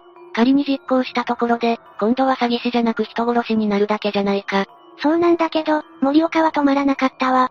LINE した山崎さんの首をネクタイで締めて、殺してしまったの。最初から金なんか借りなければよかったのに、やるせなくなるぜ。気持ちはわかるけど、森岡の犯行はまだ続くわ。森岡は山崎さんの殺害後、彼女が保管していた現金約7118万も奪ったのよ。おいおい、お金を騙し取って殺した上に、さらにお金を盗むのか？そして翌日の3月26日、森岡は事前に購入していた。ボックスに山崎さんの遺体を入れたわ。知人の別荘に車で向かい、その敷地内に遺体を埋めたのよ。おいおい、挙句の果てに知人の別荘に埋めたのか？本当に悪人よね。遺体を埋めた森岡は車で帰宅しようとしたけど、そこでミスに思い至るの。さっき、遺体を埋め直したって言ってたな。ミスがどんな内容なのか気になるぜ。カーナビの案内で知人の別荘まで来てしまったのよ。要は、遺体を埋めた場所に車で向かった証拠ができてしまったの。カーナビに行き先を入力する習慣が抜けなかったんだな。森岡は動向がバレることを恐れ、3月28日に、別の車を使ってまた別荘に行ったわ。遺体を掘り起こして、別の場所に埋め直そうとしたのよ。それはそれでリスクがある気がするぜ。で、うまくいったのか？遺体がうまく持ち上がらなかったみたいで、苦労していたわ。森岡は焦った挙句、チェーンソーを持ち出し、遺体を運びやすくするためにバラバラにしたの。本人の段では、翌日の29日まで作業していて、気がおかしくなりそうだったみたいね。気がおかしくなりそうなのは、森岡の犯行を聞いてるこっちだぜ。で、遺体はどこに移動させたんだ？森岡はバラバラにした遺体を、久島の山林に埋めたわ。遺体の処理をした後、犯行に使った凶器も破棄しているわね。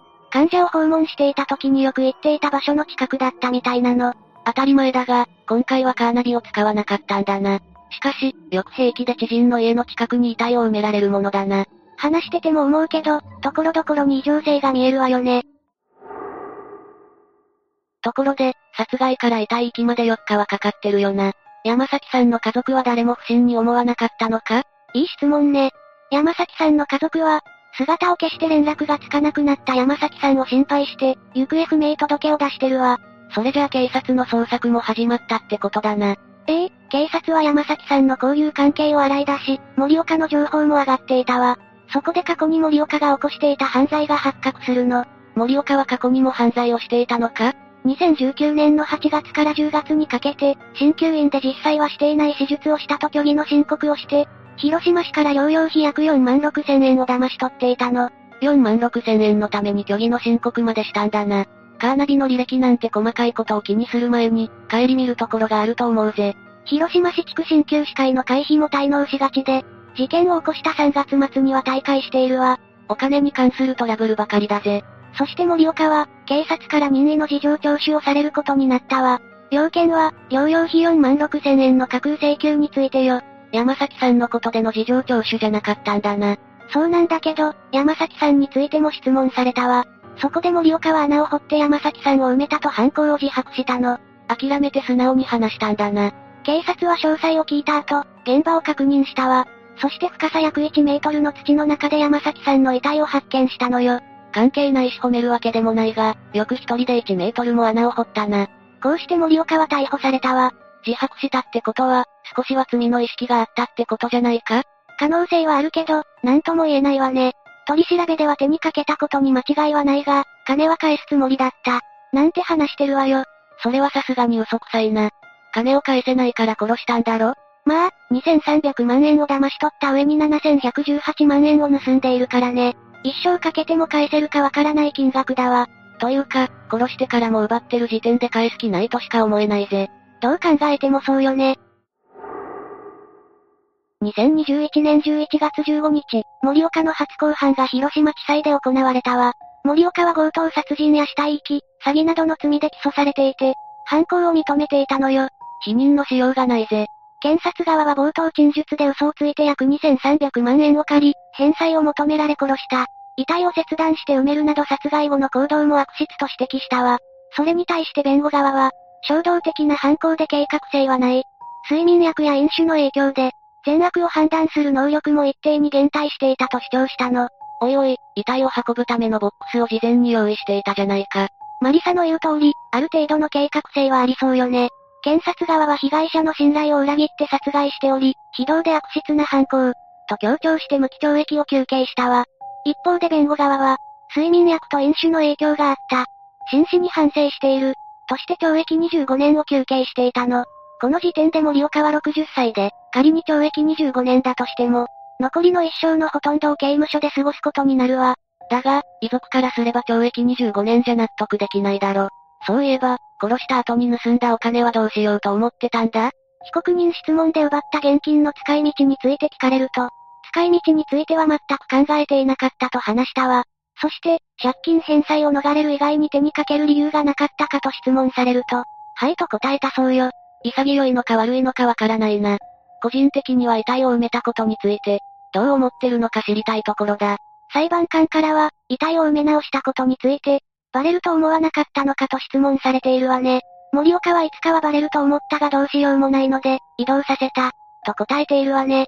最終意見陳述では、被害者と遺族に対し謝っても謝りきれないと話していたわ。一見すると人が良い森岡のことだし、本当に反省してるか疑わしいぜ。それで結局、判決はどうなったんだ？判決公判は11月24日に行われたわ。多額の借金をするためについた嘘を追求されることから逃れるために殺した。身勝手な動機に借用の余地はないとして、弁護側の睡眠薬などの影響についても、殺害に使ったネクタイを捨てるなど合理的な行動をとっており、影響は限定的だったと否定したわ。最終的に森岡は、検察の休刑通りの無期懲役を言い渡されたの。森岡は控訴したのか？しなかったわ。これにより、無期懲役が確定したのよ。まあ、あれだけ謝罪しといて控訴してたら逆にすごいよな。年齢的に、多少の罪の軽減があっても仕方ないと思ったのかもしれないわ。最後まで、しっかり反省してもらうしかないわね。まったくだな。ちなみにだけど、森岡が逮捕された時に森岡の姉も逮捕されているわ。森岡の姉も殺害に加担していたのか？殺害には加担していないわ。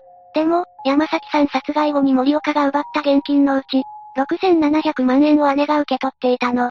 なるほどな、それはさすがにアウトだぜ。森岡の姉は山崎さんを手にかけた関係かもしれないと思いながら、お金を受け取った、と話していて、組織犯罪処罰法違反、犯罪収益等収受容疑で逮捕されたの。遠回しに犯罪に加担していたことになるもんな。というか森岡も姉を巻き込むなよな。本当よね。でも、不思議なことにこの姉は、2020年8月18日に不起訴となっているのよ。どうして不起訴なんだ？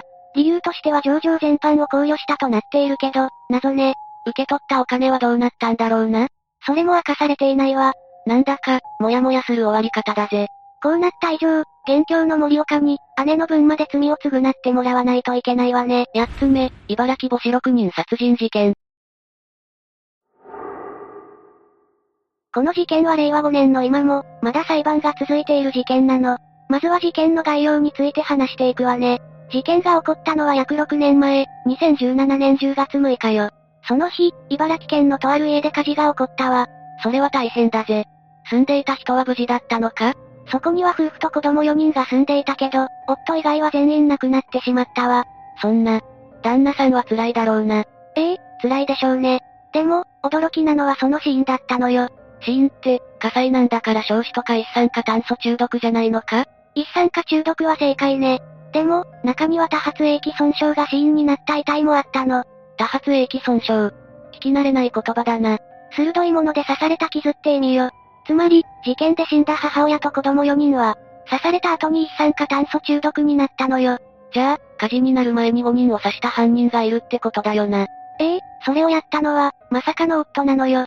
この事件は、夫が家族全員を刺した後、ガソリンを撒いて家を燃やした事件なの。さすがに急展開すぎるぜ。夫はどうしてそんなことをしたんだ？一緒に死ぬつもりだったのか？ええ夫は自分もガソリンをかぶっていて、自殺しようとしていたの。ガソリンをかぶったのに助かったのか？火をつけはしたけど、あまりの暑さに耐えられずに断念しているのよ。逃げ出した後、夫は警察に実施したわ。家族を殺しておいて自分だけ逃げたのか？そうなるわね。さらに言うと死因に一酸化中毒があるから、死んだ家族は刺された後も苦しんだのよ。5人の子供のうちの1人は病院に搬送されてから死亡が確認されているわ。家族を苦しませて逃げるなんて腹が立つぜ。この夫はどうしてこんな強行に及んだんだ？じゃあ次は、事件が起こるまでの話をしていくわね。この事件は犯人である小松博文と、その妻になり、殺害される女性との出会いから始まるわ。出会いというとロマンチックだが、結末を知っていると浸れもしないぜ。2009年5月、怪我をした小松は病院に行ったわ。そこで、事務をしていた女性と出会ったの。きっかけは、小松が落としたスマホを女性が拾ったことよ。無駄に素敵なのが腹立つぜ。小松の持ち物が人気アニメの柄だったことで、女性は小松に興味を持ったの。小松は茨城県に引っ越したばかりで友達もいなかったから、会話が嬉しかったみたいね。ここで携帯の番号を女性に教えたのよ。ここからこういう、元い悲劇が始まったんだな。二人は夜中に電話をする仲になるんだけど、そこで小松は、女性がバツイチ子持ちなことを知るのよ。女性には当時3歳の娘さんがいて、最近離婚したと話したわ。最近は離婚する家庭も多いと聞くが、彼女もそうだったんだな。でも小松は彼女に惹かれていたようで、同棲することになったのよ。出会いから約1年3ヶ月、2010年8月に入籍しているわ。出会いから同棲、結婚とテンポがいいな。しかし、ここまで聞くと普通の慣れ初めだが、事件を起こした小松はどんな人間だったんだ？小松には逮捕歴があって、過去に無免許運転で捕まってるわね。奥さんと出会う前に事故を起こして、刑務所のお世話になっていたのよ。あっさり話してるが、なかなかとんでもない過去を持っているぜ。そうなんだけど、とりあえずの生活は順調だったわ。2010年には二人の間に子供が生まれ、2012年にもう一人男児が誕生しているの。さらに2014年に双子の男の子が生まれて、小松家は大家族になったわ。聞いているだけだと、子沢山で幸せそうなイメージがあるぜ。子供が多いと賑やかだし、楽しい生活になるわね。でもそれには、先立つものが必要なのよ。小松家は貧乏だったのか？そういえば、小松の仕事について聞いていなかったぜ。小松は一応、仕事はしていたわよ。でも、忍耐力がなかったのか、職を転々としていたの？独身時代ならそれもいいが、養う家族がいるとなると話は別だぜ。どこかで腰を据えて働く必要があるんじゃないか？小松もそう思っていたのかもしれないわね。でも、双子が生まれた2年後の2016年6月、トラブルで会社を辞めてしまうの。さらに、妻の仕事もその時期に終了してしまったわ。一気に無収入になってしまうぜ。ええ生活は一気に不安定になったわ。生活が苦しくなった結果、妻はスナックで働くことを選んだわ。こういう時に働く場所って決まってスナックな印象があるが、なんでなんだろうな。単純に、お給料がいいんだと思うわ。子供が5人もいるし、波の時給じゃ生活できないのよ。おまけに夫も失業中だし、無理もないぜ。しかし、妻がスナックで働くのって、男としては嫌じゃないのか？小松は嫌がっていて、スナックで働くことには反対していたわ。辞めさせるには、小松が稼ぐしかないぜ。この頃の小松は、仕事を探していたのか？すでに新しい就職先が決まっていて、数ヶ月後に入社予定だったわ。こういう事件を起こす夫にありがちな、妻に任せっきり状態ではなかったんだな。でも、小松はこの頃から A さんに疑いを持ち始めるの。疑いって、もしかして不倫か？その通りよ。最初は帰る時間が遅いという些細な内容だったわ。帰りが深夜1時や3時だったりしたの。スナックならある程度は仕方ないと思うが、理由はあったのか？お店の女の子と話していたから、と妻は答えていたようね。仕事終わりに雑談するのって楽しいし、気持ちはわかるぜ。それだけならいいんだけど、帰りは徐々に遅くなっていったわ。最終的に、明け方になることもあったのよ。明け方って、ほぼ朝帰りだぜ。さすがに小松も不安だろうな。不安になった小松は妻の働くスナックに行ったわ。でも、閉店後の店には妻の車がなかったのよ。それはさすがに怪しいぜ。ええ小松は本格的に不倫を疑い始めるわ。で、妻は本当に不倫してたのか？それなんだけど、小松が不倫を確信した日があったの。それは、子供の運動会の日で、小松と妻は二人で応援に行ったわ。ちゃんと子供の行事には参加していたんだな。ええそして運動会が終わった後、二人は子供を待っていたの。でも、子供たちはなかなか来なかったわ。行事の後だし、友達と話してたんじゃないか？妻は待ちきれなくなったのか、車を離れて子供たちを迎えに行ったわ。その時に、妻は車にスマホを置きっぱなしにしたのよ。小松にとっては不倫の真偽を確認するチャンスだな。小松は誘惑に耐えきれずに、スマホの中身を確認したわ。そして、案の定だけど他の男との LINE を見てしまうの。ここで小松は不倫を確信することになるわ。他の男の LINE を見てしまったなら、そうもなるよな。そして小松は車に戻ってきた妻を問い詰めたのよ。立ち回りとしては良くないが、冷静じゃなかったのかもな。妻の反応が気になるぜ。妻は否定しなかったわ。否定しなかったってことは、バレてもよかったってことなのか？そうだったようね。妻はその場で離婚を切り出したのよ。ずっと離婚を考えていて、きっかけを小松が与えてしまったんだな。それで、小松はどうしたんだ？小松は不倫相手に会いに行ったの。物騒な気配しかしないが、大丈夫だったのか？小松は不倫相手の家で待ち伏せをして、出てきた不倫相手に夫と名乗ったのよ。いきなり殴りかかるとかじゃなくてよかったぜ。話した結果、妻と不倫相手は、まだ肉体関係は持っていなかったらしいわ。本当のところはわからないが、証拠がないからな。話し合い自体はどうなったんだ？この話し合いでは、彼女が別れたいと思っているのだから、別れてあげて、みたいなことを言われたそうよ。ストレートな要求だぜ。話し合いの後、帰宅した小松さんは、妻に離婚届を渡されたわ。小松は最初、サインをしなかったらしいわね。だが、こうなった以上は避けられないんじゃないか？ええ、最終的に妻から、サインしなければ家から出ていく、と言われてしまって、仕方なく記入したようね。子供たちや養育費をどうするのかも話し合ったわ。結婚が早ければ離婚の展開も早いな。しかし、離婚後に子供に会えるかどうかは父親としては重要だぜ。小松は妻から、彼と頑張っていくことにした。でも、子供にはいつでも会いに来て、と告げられているわ。子供と接見禁止なんてことも珍しくないが、これは妻なりの優しさなのか？原因は妻側の不倫だし、後ろめたい気持ちはあったのかもしれないわ。まあ、それもそうだよな。事件の犯人である以上、小松のフォローはできないが、ここまでは妻が悪いぜ。小松はそれからどうしたんだ？話し合いは終わったけど、気持ちの整理は簡単にはつかないわ。小松は、ドライブに出かけて気を紛らわそうとしたの。まあ、不倫発覚からの流れが早すぎるし、無理もないぜ。ええ小松は疲れていたのかもしれないわ。自殺したら楽になれるかもと考えてしまうのよ。思うだけならいいが。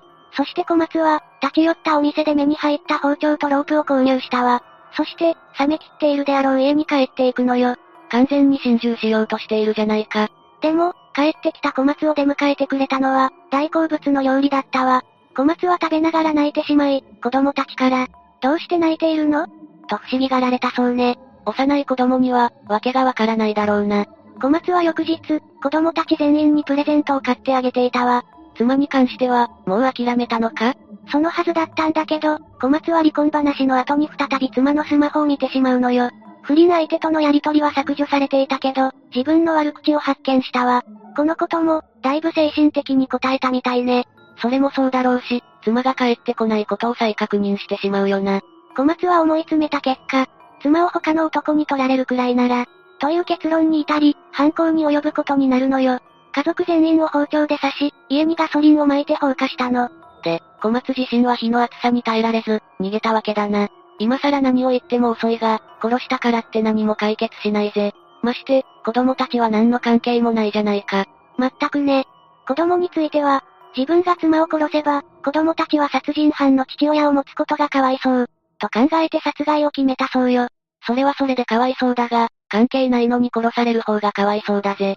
しかし、ここまでだと不倫されて思い詰めた夫による心中事件って感じだな。小松支店の話は分かったが、他に情報はないのか？生き残っているのが小松だけだから、情報が限られるのよ。でも、近隣住民の話だと、双子が生まれる少し前、妻が嘘をついてお金を取られるので夫と別れたいとこぼしていた。という話もあって、さらに妻の友人も、小松は働かず、A さんに暴力を振るったりしていた。子供たちの目の前で物を投げたりしていた。と話したそうよ。となると、小松にも問題があったことになるぜ。だが、証人がいない以上、これらの話の真偽はわからないな。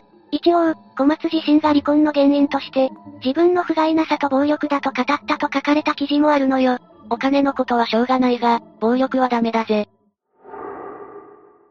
2017年10月6日、長女の死亡が確認された段階で、取り調べ室にいた小松は逮捕されたわ。こういう時って精神鑑定とか受けるんじゃないか？ええ2018年2月16日まで、鑑定留置されていたわ。結果はどうだったんだ？刑事責任能力を問えると判断されたわ。小松は殺人罪非現住建造物等放火罪で起訴されるの。事情はあるにせよ、これで無罪方面では納得できないし、よかったぜ。でも、小松の罪はこれだけじゃなかったのよ。他にも罪があったのか？ええ偽造運転免許証や有印公文書偽造詐欺などの疑いで再逮捕されているわ。この件で、詐欺罪でも追起訴されているわ。おいおい、小松は元からヤバい奴なんじゃないか？茨城に来た段階のことしか知らないが、どんな生い立ちなんだ？小松は東京生まれだったわ。母親は厳しかったけど、父親は小松を甘やかしたの。別に、甘やかすのはおかしくないんじゃないか？そうかもしれないけど、小松は年を取ってできた子供だったの。だから、可愛さのあまり何でも買ってあげていたのよ。何でも買ってもらえるのは羨ましいぜ。無免許なのにバイクを買ってもらったこともあるそうね。それは甘いじゃなくて犯罪だぜ。行き過ぎよね。これに関しては、小松本人が、自分が子供の頃に学ばなかったのは、我慢をすること、と語っているわ。お金の大事さも学べなかった、とも話してるわね。仕事を転々としてたのも、そのせいなのかもしれないな。最終的に心中事件を起こしたのも逃げと言えるし、自分も死のうとしたが逃げ出した点にも繋がるぜ。小松の逃げ癖の原点は家庭にあったと言えるわね。後の裁判を見ていく上でも、この逃げ癖はかなり重要になってくるわ。で、裁判の結果、小松はどうなったんだ？小松の裁判はまだ続いているのよ。おいおい、長すぎないか？実は、小松はこの裁判の期間に記憶喪失になったの。漫画やアニメじゃあるまいし、ありえないぜ。とうとう小松は、自分の記憶からも逃げたのか？それが、そうとも言い切れない状況なのよ。小松は2018年の11月26日、留置所の交流中に倒れているの。体が悪かったのか？ええ、小松には肺高血圧症という持病があったのよ。初めて聞くが、どんな病気なんだ？簡単に言うと、心臓から肺に血を送る肺動脈の血流が悪くなる病気ね。その結果、血圧が高くなって心臓に負担がかかるのよ。意外と重い病気じゃないか。ひどい場合、失神したり滑血したりすることもあるわ。小松はこの持病が悪化して、一時的に心肺停止になったのよ。もしかして、その後遺症で記憶を失ったのか？そういうことになっているわね。忘れると言っても、一体何を忘れたんだ？犯行に関する記憶を部分的に失っているそうね。凶器の包丁や、ロープ、ガソリンを入れた、蛍光管などの購入については覚えていない、と答えているわ。あまり言いたくないが、都合が良すぎないか？タイミング的に、どうしても考えてしまうわよね。でも、不倫を疑うきっかけになった妻のスマホの、内容は、一応は覚えているそうよ。ここまで来ると不倫云々はどうでもいいぜ。肝心の犯行についてはどうなんだ？殺人と放火の瞬間のことは覚えていないみたいね。さすがに、持病を利用した嘘じゃないか？そんなに都合よく、都合のいい部分だけ忘れる記憶喪失なんてありえないと思うぜ。気持ちはわかるんだけど、本当のところは小松にしかわからないのよ。小松は裁判の中で、警察から取り調べを受けた記憶はある。自分が6人を、殺したなら責任を取る。極刑も覚悟している、と話しているわ。検察は死刑を求刑していたから、それも受け入れるつもりでいたようね。潔いのか何なのか、わからなくなってくるぜ。弁護側は小松について、事件当時は責任能力に問題があったと主張しているわね。結果が気になるところだが、裁判は終わってないんだよな。2021年6月30日の判決公判では、死刑を言い渡されているわ。弁護側は仮に小松が犯人だとしても、当時の彼は意識乖離状態で殺意はなく、被害者6人は一酸化炭素中毒死しているため、一つ行為と6人の死亡に因果関係はない、と話していたけど、さすがに無理があったわね。弁護側としては擁護しないといけないんだろうが、さすがに無理があるぜ。さすがに刺した箇所から見ても、6人全員への殺意は明白。と弁護側の主張は否定されているわね。だろうな。というか、裁判は続いていると言っていたのに、しっかり判決が出ているじゃないか。まさかとは思うが、そのまさかで、小松は判決を不服として控訴したのよ。だから、裁判は未だに続いているの。おい、極刑も覚悟しているって発言はどうなったんだ？その発言の記憶も喪失したのか、逃げ癖によるものなのか、小松にしかわからないわ。霊夢が真面目に解説しているのはわかるが、ふざけているようにしか聞こえないぜ。でも、証人がいない以上は残った証拠と小松の証言で裁判するしかないのよ。弁護側は小松が事件の記憶を喪失しているため、訴訟能力がないことを理由に、死刑判決を破棄させる主張をしているわ。いつ頃に結果が出そうなんだ？2013年の4月21日に判決公判が開かれる予定になっているわ。もうすぐじゃないか、めちゃくちゃ気になるぜ。9つ目、栃木兄弟誘拐事件。兄弟誘拐殺人事件ってことは、被害に遭ってしまった子供は一人じゃないのか？犠牲になったのは年子の兄弟で4歳の小林和人ちゃんと、3歳の隼人ちゃんよ。おいおい、まだ幼稚園児くらいの子供じゃないか。そうね。事件が発生したのは2004年9月11日で、3日後の14日に、思い川という河川で隼人ちゃん、その2日後に和人ちゃんの遺体が発見されたわ。ということは、川に捨てられたのか。聞いただけで犯人に腹が立ってくるんだが、ちゃんと逮捕されたのかしっかり逮捕されてるわよ。捕まったのは下山明宏という39歳の男性で、当初の容疑は未成年者誘拐だったけど、兄弟の遺体が発見されたことで、17日に殺人容疑で再逮捕されているの。下山は橋の上から子供たちを落として殺害したのよ。ひどい話だな。下山は見ず知らずの兄弟を誘拐して、橋の上から捨てたってことなのか？この話だけ聞くとそう思うかもしれないけど、この事件はもっと複雑なのよ。とりあえず言っておくと、下山と和人ちゃん隼人ちゃん兄弟は面識があったのよ。血こそ繋がってないけど、一緒に住んでいたからね。一緒に住んでいた？ますます訳がわからなくなってくるぜ。訳があって引き取った子供の面倒を見切れなくなったのか？そういうわけでもないのよ。じゃあどういうことなんだ？私にはさっぱりだぜ。下山の先輩である小林康則さんの息子が和人ちゃんと隼人ちゃんなの。で、小林一家は、事件発生の数ヶ月前から下山の家に居候していたのよ。下山の家には小6の娘と小1の息子がいたから、下山の家には下山と小林、その子供たちの6人が住んでいたことになるわね。先輩の小林が子供を連れて下山の家に転がり込んだってことなのか？信じがたい話だが、この二人はどういう関係だったんだ？まずは、下山と小林のことを話していくわね。下山は栃木県小山市の資産家の家に生まれた子供だったわ。お金持ちの家に生まれるとか、羨ましい限りだぜ。下山の家は土地を持っていたようで、戦後の経済成長に応じて、豊かになった家だったのよ。家族仲が悪いということもなかったわ。下山はそんな豊かな家の息子として生まれたんだな。家庭が複雑とかでもなさそうだし、事件の匂いが全くしないぜ。そうなんだけど、当時はヤンキー全盛期の時代で、下山も飛行に走るようになったのよ。恵まれすぎても良くないってことなのか。ここで登場するのが、先輩にあたる小林だったのよ。下山と小林は、暴走族の先輩後輩関係にあったの。だから、下山は小林に頭が上がらなかったわ。暴走族ってもっと自由な感じがするんだが、違うのか？腕力と喧嘩の強さとかで上下関係が決まって、年齢は関係ないというイメージがあるぜ。暴走族だって集団である以上は社会の縮図よ。彼らの上下関係は、当時の部活動よりも厳しいものだったの。星の数ほど暴走族がいた時代だから、一概には言えないけど、暴走行為の際は、一番年下の下っ端が、ケツ持ちをやったりするのも珍しくなかったのよ。ケツ持ち？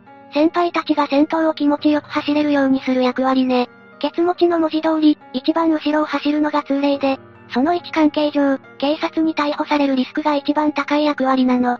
特殊詐欺における出し子、受け子みたいなもんだな。上下関係で逮捕リスクまで負わされるとか、暴走族は怖いぜ。次の下っ端が入ってくれば、今度は自分が偉そうにできるから、それを糧にしていたのかもしれないわね。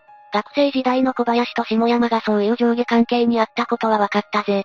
だが、下山は逮捕された時に39歳だったんだろ？学生時代の上下関係がそこまで大きくものなのか？少なくとも、この二人に関してはそうだったのよ。下山は高校を卒業してから、実家の会社の運転手として働き始めたわ。結婚もして、女児が生まれたけど、2年も持たずに離婚して、再婚もしているのよ。女性との縁にもこと書かなかったようだな。再婚相手の女性との間にも子供が生まれて、そこからは夫婦円満だったわ。なんだかんだでうまくやっているようだが、何がどうなったらさっき話した事件のようなことになるんだ？最初のきっかけになったのは、下山の母親が亡くなったことね。母親が亡くなったショックでどうにかなってしまったのか？そういうわけじゃなく、下山家の資産の経理を母親がやっていたのよ。母親の死後、父親と下山が管理することになるわけだけど、二人ともに、そんな能力はなく、莫大な資産はあっという間に消えてしまったわ。下山家を支えていたのは母親だったわけだな。資産家の息子だったのに、下山は一からスタートして働かないといけなくなったわけだ。養う家族もいるし、大変だぜ。下山はそこから、ダンプを使った廃棄物処理の仕事を始めるのよ。下山家は、派手な装飾のダンプと夫婦円満なことで有名だったの。下山は子供に優しく、地域の親睦会の副会長も務めていた人気者だったわ。次期会長候補とまで言われていたのよ。お、なんだかんだでうまくやっているじゃないか。事件を起こしたと聞くと、想像しにくくなるが、人当たりは良かったのか？知っている人の話によると、小煩悩で愛想もいいけど小心者、というのが下山の性格だったそうね。でも、下山にはこの頃から裏の顔があったの。裏の顔だって。不法投棄よ。10年ほどにわたって、下山は不法投棄を繰り返していたの。産業廃棄物の投棄場所の手配師と組んでいたようね。この裏稼業のおかげで、お金ができたのか、夜に遊び回る姿も目撃されているわ。おいおい、そのお金で家族を食わせてたとかじゃなかったのか。不法投棄だなんて、いつかはバレるだろ。マリサの言う通りで、下山はこの不法投棄がバレて逮捕、起訴されてしまったわ。そのあたりから、下山は毎日家で、ゴロゴロするようになり、奥さんは昼夜を問わず働くという状況になったの。そんな状況が長続きするわけないぜ。この頃には喧嘩も絶えなくなっていて、円満で有名だった下山夫婦も、離婚してしまったわ。下山は娘と息子を引き取ったのよ。そして、事件発生時の 3DK のアパート生活につながっていくわ。なるほど、下山についてはよくわかったぜ。じゃあ、小林はどうなんだ？小林は高校卒業後、大阪や東京で塗装工として働いていたわ。結婚と離婚もしていたようで、最終的に男で一つで子育てをすることになったのよ。子供は男児が3人よ。3人だって？事件の被害者になった和人ちゃんと隼人ちゃんは次男と三男なの。なるほどな。しかし男で一つってのは大変だろうな。小林に仕事と子育てを両立できるのか？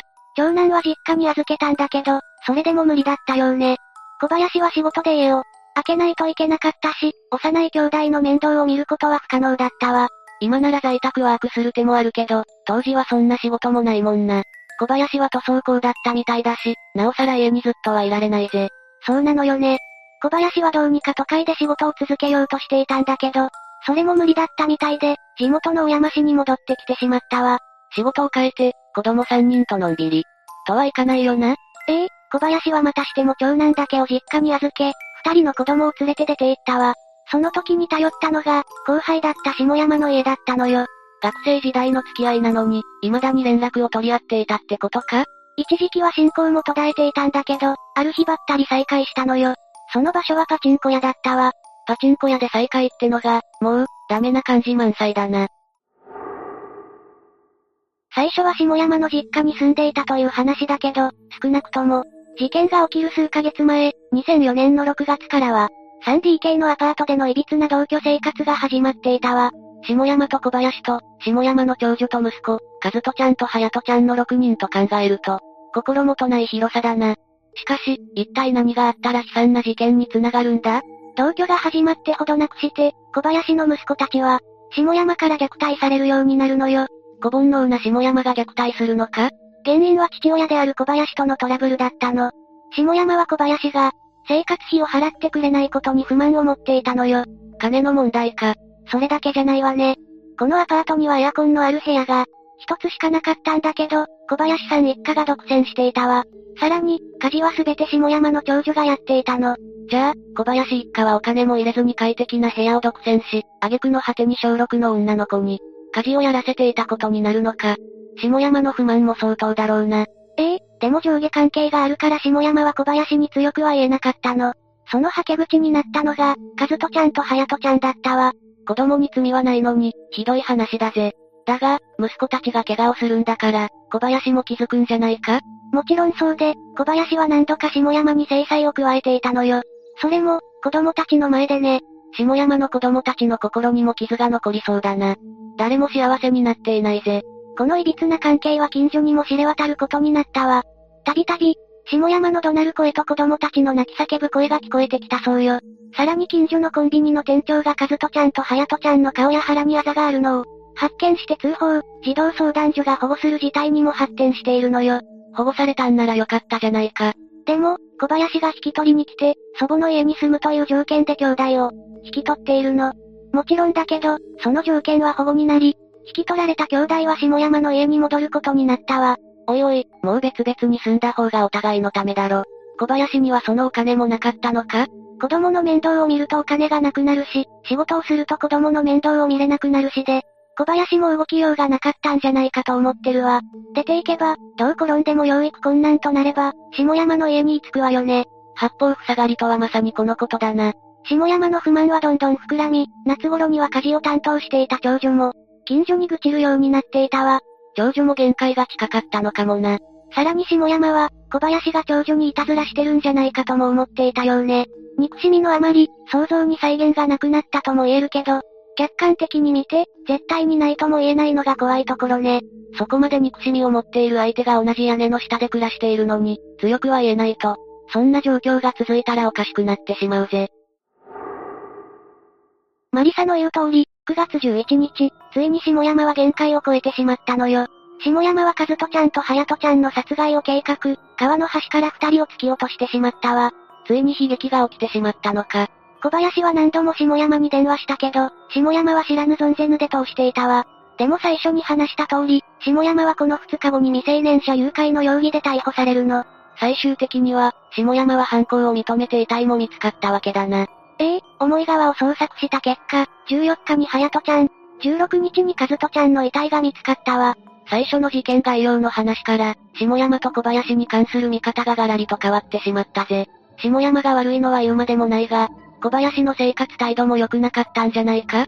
被害者の遺族にあれこれ言いたくはないんだけど、否定することはできないわね。それに、この父親二人の間にはまだ話していないヤバいことがあるのよ。お、おい、まだ何かあるのか？まず、逮捕後の下山と小林の話は食い違っていたのよ。下山は小林に不満を持っていたと話すし、小林は下山が心よく居候させてくれたと話していたの。この二人の上下関係とかを考えると、小林の言うことを信じる気にもなれないな。小林は強気で、記者会見で下山には憎しみしかないと語っているわ。さらに、下山の発言をすべて嘘だと語り、自分も食費は半分ほど負担していたと話したわ。これ、一体はないの次元になっているし、どちらも完全には信用できないよな。そうね。この言い争いに関しては結論が出ないから置いておくわ。でも、どちらかというと世論は下山より小林を責めていたわね。それもわかる気はするぜ。で、それ以外に、逮捕後に判明したことってあるのか？色々とあるわよ。まず、兄弟の遺体が見つかり、容疑が殺人罪に。切り替わった頃に、下山から薬物反応が検出されたの。薬物って、覚醒剤か？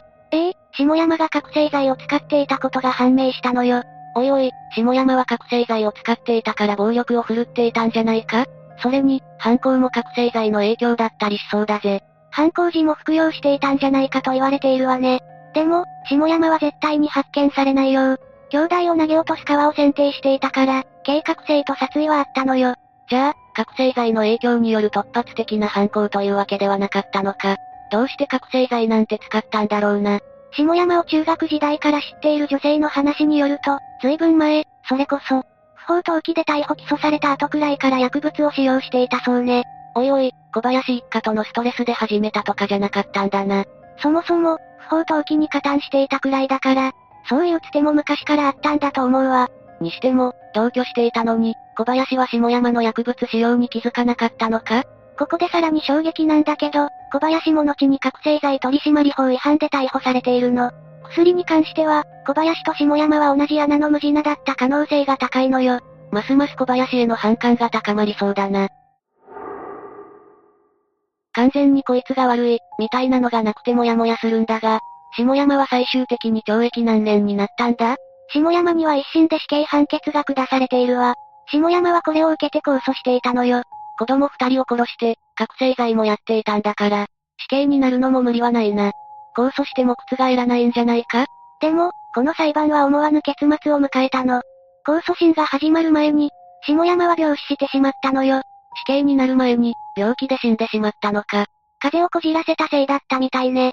下山の死によって裁く対象がいなくなり、裁判は終わることになったのよ。下山は犯行を反省してはいたけど、裁けなかったことをご遺族は悔しがっていたわ。しかし、ご遺族は父親の小林も責めた方がいい気がするぜ。確かに、責任の一部は小林にもあるわね。小林の裁判だけど、下山の家で、覚醒剤を使っていたことが改めて判明しているのよ。同居生活の中で、二人の間で覚醒剤のやり取りがあったことも指摘されているわ。本当に、どっちが悪いのかわからなくなってしまったぜ。間違いなく言えるのは、家に住んでいた4人の子供たちが、全員被害者だったってことね。子供にとっては過酷すぎる環境だもんな。下山の長女も小6の身で家事を頑張っていたし、小林によるいたずらを受けた疑惑は、消えてないわ。それに、小一の長男も下山の虐待を受けていたのよ。本当に、誰も幸せになっていないな。せめて、下山の子供たちの心の傷が癒えていることを祈るしかないわね。10個目、花輪町強盗殺人事件。まずは事件の概要から説明していくわね。事件が発生したのは、2022年2月10日未明だったわ。随分と最近の事件なんだな。被害者となったのは、当時75歳の菊池花子さんだったわ。彼女は福島県東白川郡花輪町で、独身の長男と暮らしていたのよ。山奥の平屋だから、静かな暮らしだったでしょうね。穏やかな暮らしが目に浮かぶぜ。そんな女性が殺害されてしまったのか？?2 月9日、菊池さんは長男と夕方に食事をとったわ。長男は深夜に仕事があったから、10日の午前0時頃に仕事に行ったのよ。そ、その間に事件が起きてしまったのか？そうなのよ。長男が帰宅すると、菊池さんは血を流して倒れていたの。菊池さんはすでに死亡していて、警察は殺人事件として捜査を始めたわ。急展開が過ぎるぜ。一体、ドイツがそんなひどいことをしたんだ？犯人が逮捕されたのは、事件発覚から約1ヶ月後だったわ。逮捕されたのは当時19歳の鈴木圭人で、彼は菊池さんの実の孫だったのよ。強盗目的で菊池さんの家に侵入したと話したわ。お金のために、自分のおばあちゃんを殺したのか。その通りよ。信じられないぜ。鈴木はどうしておばあちゃんを殺したんだ理由によっては、いや、どんな理由があっても許せないぜ。それを知るために、次は鈴木のことを話していくわね。頼むぜ。鈴木は2002年に、3人兄弟の2番目として生まれたわ。でも、小学5年生の時に両親が別居してしまっているわね。その後、両親は2015年に離婚しているわ。多感な時期に両親が離婚したんだな。ええ3人の子供たちは全員、母親に引き取られたわ。一人で子供3人を育てるのは大変じゃないか？両親が揃っていても大変でしょうね。そのせいなのかは不明だけど、鈴木は中学卒業後に就職したわ。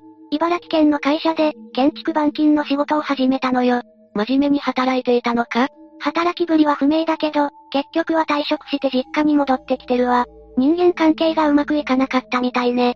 その後は、技術を活かして、実家近くで建築板金業をしていたわ。なんだかんだで働いてはいたんだな。働いていた会社では、真面目に仕事をして無遅刻無欠勤だったそうね。そして、鈴木は建築板金業で独立したのよ。母親と一緒に暮らしてはいなかったけど、鈴木は月平均で40万円を稼いでいたわ。そこまで稼げるなら、生きていくには十分じゃないか。経費も税金もかかるけど、それを差し引いても十分に暮らしていける金額ね。でも、鈴木の生活は月40万の稼ぎじゃ足りなかったのよ。まさかだが、浪費癖があったのか？そうなのよ。鈴木は独立してから、高級車やブランド品にこだわるようになったの。小規模ではあっても社長だから、見栄を張ったのかもしれないわね。それに、趣味の車の改造でも散財していたのよ。だが、いくら社長でもない袖は触れないぜ。そのお金はどこから出てきたんだ？鈴木は借金をしていたのよ。派手な暮らしと収入のバランスが取れなかったのね。そして、その借金の相手が菊池さんだったの。おばあちゃんからお金を借りていたのか。鈴木は菊池さんのお金で運転免許証を取らせてもらったわ。さらに2022年1月20日には、交際相手と一緒に菊池さんの家を訪ねているの。もちろん、要件は金の無心だったわ。とんでもない話だな。彼女の前でおばあちゃんにお金をねだったのか？この時は、彼女が妊娠したから検査費用が欲しいと話したそうね。情けないにも程があるな。高級車もブランド品も型なしだぜ。その辺の感覚は鈴木にしかわからないわね。鈴木という男についてはよくわかったぜ。だが、どうして菊池さんを殺害することになったんだ？きっかけは、鈴木が茨城から地元に戻ってきた頃に起こったわ。鈴木が運転免許証を取得したのはこの頃だったのよ。まさか、そのお金を出してくれたから金があると考えたのか？少し違うわね。免許取得後に、運転できない菊池さんを連れて、鈴木は銀行に行ったのよ。菊池さんは口座からお金を下ろす予定で、鈴木は付き添いね。免許取得の費用を出してもらったんだから、当然だな。そして、鈴木は菊池さんの ATM 操作を手伝ったわ。そこで、菊池さんの口座の中にある預金額を知ったのよ。なるほどな。だが、それは社長になる前のことだよな。ええ鈴木が独立したのはその後のことね。でも、派手な生活の裏で、鈴木は菊池さんから十数万円の借金をしていたわ。逮捕後の鈴木の話によると、車や仕事道具に出費し管理ができなかった。ばあちゃんには甘えているところがあっただそうね。甘えるのは結構だが、いい年してお金を無心するのは違うぜ。菊池さんもそう思ったのかもしれないわね。事件が起こった2022年1月、ついに菊池さんはお金の無心を断ったのよ。鈴木は車の修理がしたかったようね。ずるずる貸し続けてもいいことはないからな。これで鈴木が行動を改めてくれればいいんだが、そうはならなかったんだな。ええ鈴木は菊池さんの口座残高を覚えていたからね。借金を断られた鈴木は盗むしかないとすぐに思ったそうなの。鈴木の考えが理解できないぜ。だが、実行に移してしまったんだな。話は事件が発生した2022年2月10日に戻るわ。菊池さんと同居していた長男が出勤した後だよな。鈴木はこの後に侵入したんだな。ええ鈴木はレンタカーを使用して菊池さんの自宅に向かったわ。そして、菊池さん宅の近くに車を止めたのよ。玄関先にいる犬が吠えるのを避けるためだったわ。随分と手が込んでいるんだな。ええ鈴木は入念な準備をしていたのよ。黒い服に手袋を用意して、鉄パイプまで用意していたの。おいおい、どうかしているぜ。鈴木は、菊池さんの家の駐車場も確認しているわ。軽トラがないことから、長男がいないことを確信したのよ。菊池さんは車を運転できないからな。そこまで確認してから、鈴木は家に侵入したのか。ええ鈴木は玄関を避けて、窓から侵入したわ。菊池さんが寝ている部屋を避けようとしたのよ。でも、鈴木の知らない間に、菊池さんは寝る部屋を変えていたわ。鈴木が侵入した部屋は、現在の菊池さんの寝室だったの。菊池さんは気がついたのか？その時、菊池さんは寝室で寝ていたわ。でも、侵入者には気がついていたのよ。事実、鈴木が寝室に侵入した時、菊池さんは起き上がろうとしていたのよ。寝室は豆電球一つしかついていなかったけど、鈴木にはそれが分かったの。少しの明かりでも、人の動きくらいはわかるもんな。それで、鈴木はどうしたんだ？鈴木は持っていた鉄パイプで、菊池さんを追い出したわ。鈴木には情け容赦というものがないのか ?5 回ほど殴ってからとんでもないことをしたと自覚したそうよ。でも鈴木はオーダーをやめず、15回ほど殴り続けたのよ。菊池さんが倒れた後も、ゴルフのように殴っていたの。若い男に鉄パイプで、そんなに殴られたら死んでしまうぜ。ええ菊池さんは頭部などから出血し、倒れてしまったわ。この時に電気毛布のスイッチに背中をぶつけて肋骨も骨折したのよ。襖や障子もボロボロになって、寝室が一瞬にして地獄に変わったわ。菊池さんは、鈴木が犯人だと分かっていたんだろうか。それは不明ね。鈴木はこの後、隣の部屋のタンスを漁ったわ。そして、通帳とキャッシュカード、暗証番号のメモの入った巾着袋を盗んだの。そのまま鈴木は逃亡し、凶器の鉄パイプは茨城県の川に捨てていったわ。まんまと逃げ出したわけだな。ええその後、菊池さんの長男が帰宅して警察に通報したのよ。菊池さんはこの時、まだ息があったけど、搬送先の病院で死亡が確認されたわ。死因は出血性ショックだったそうね。可愛がってお金まで出した孫に殺されるなんて、残酷すぎるぜ。鈴木は犯行を公開して実施しなかったのか？そんなことはしなかったわ。次は、犯行後の鈴木の信じられない行動について話していくわね。信じられない行動って、嫌な予感しかしないな。犯行から逮捕まで、鈴木は何をしていたんだ？まず、菊池さんの葬儀に参列していたわ。その時の鈴木は、平然とした態度だったそうよ。サイコパスとしか思えないぜ。少しは心が痛まなかったのか？それはわからないわね。犯行から逮捕までの間に、鈴木は菊池さんの通帳からお金を引き出していたわ。そのお金で車の改造をしていたのか？車の部品も購入しているわ。さらに、交際相手にブランド品や服をプレゼントしているわね。おばあちゃんを殺して奪った金でそれをやったのか？考えれば考えるほど、まともな人間のやることとは思えないぜ。彼女も、まさか強盗殺人で買ったプレゼントとは思わなかったでしょうね。さらに鈴木は、クレジットカードの返済にも菊池さんのお金を使ったわ。随分と使い込んでいるな。ええ菊池さんの口座には300万円ほどの預金があったわ。鈴木は逮捕までのわずか1ヶ月で、それを使い切ったのよ。浪費癖にも程度ってもんがあるぜ。逮捕後の鈴木の話によると、足がつくのは分かっていた。捕まるまで自由にしようと思ったとのことね。つまり、どうせ捕まるならパーッと使おうと考えていたのよ。腹の立つ話だが、最後の晩餐みたいなもんか。とんでもない野郎だな。逮捕されたのが数少ない救いだぜ。そうね。鈴木は事件の約20日後の3月1日に逮捕されたわ。菊池さんのキャッシュカードからお金を下ろしたら、そうなるよな。ええ最初は窃盗の容疑で逮捕されたのよ。その後、鈴木は犯行を自供し、強盗殺人で再逮捕されたわ。で、鈴木にはどんな重い判決が下されたんだ？それを聞かないと納得できないぜ。ここで思い出してほしいのは、鈴木が未成年だったことよ。当時の彼は19歳だったわ。まさかそれで罪が軽くなるんじゃないだろうな。そんなことは許されないぜ。最近の事件だから、すでに少年法は改正済みよ。まず、鈴木は18、19歳の犯人、特定少年として扱われたわ。そして、改正少年法の通り、家庭裁判所に送られたのよ。おいおい、家庭裁判所で済ませていい罪じゃないぜ。その通りで、家庭裁判所は逆走をしたわ。逆走って何だったっけ？正確に言うと、検察官装置ね。家庭裁判所が、刑事裁判が妥当と判断した少年に対して行う措置なのよ。ということは、鈴木はしっかり刑事裁判にかけられたんだな。そういうことね。さらに言うと、鈴木は特定少年として実名で起訴されたのよ。それだけ、犯行が悪質と判断されたってことね。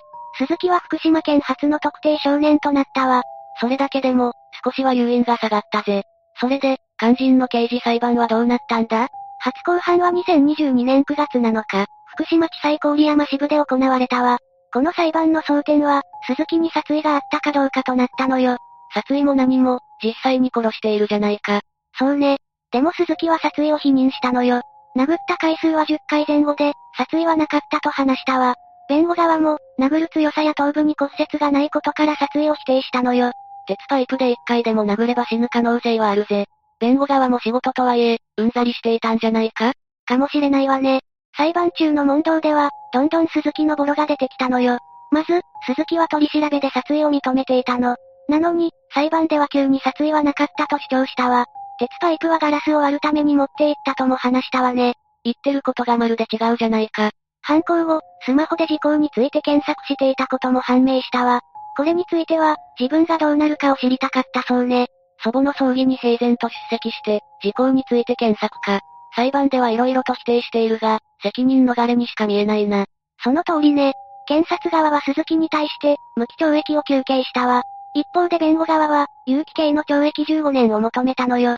未成年であることが、変に考慮されちゃいないだろうな。鈴木に上場借用の余地はなかったわ。菊池さんの長男も、厳罰を求めたのよ。母ちゃんは弱く、身近で簡単に金を取れる存在だった。どうして高齢の女性にあんなひどいことができるのか。ケイトは社会一般では私の老いかもしれないが、私からすれば犯人に他ならないと厳しく主張したわ。グーの根も出ないほどの正論だな。老いが母親を殺したなんて、想像しただけで気が狂いそうな状況だ。そんな中でもはっきり結論を出して主張するなんて強い人だぜ。だが、鈴木の実の両親はどうだったんだ？菊池さんの次男。つまり鈴木の父親も弁護側の証人として出廷したわ。鈴木の父親は混乱の最中にあったようで、事件については整理できずなんとも言えない、と話しているわ。でも、息子を見放しきれないのか。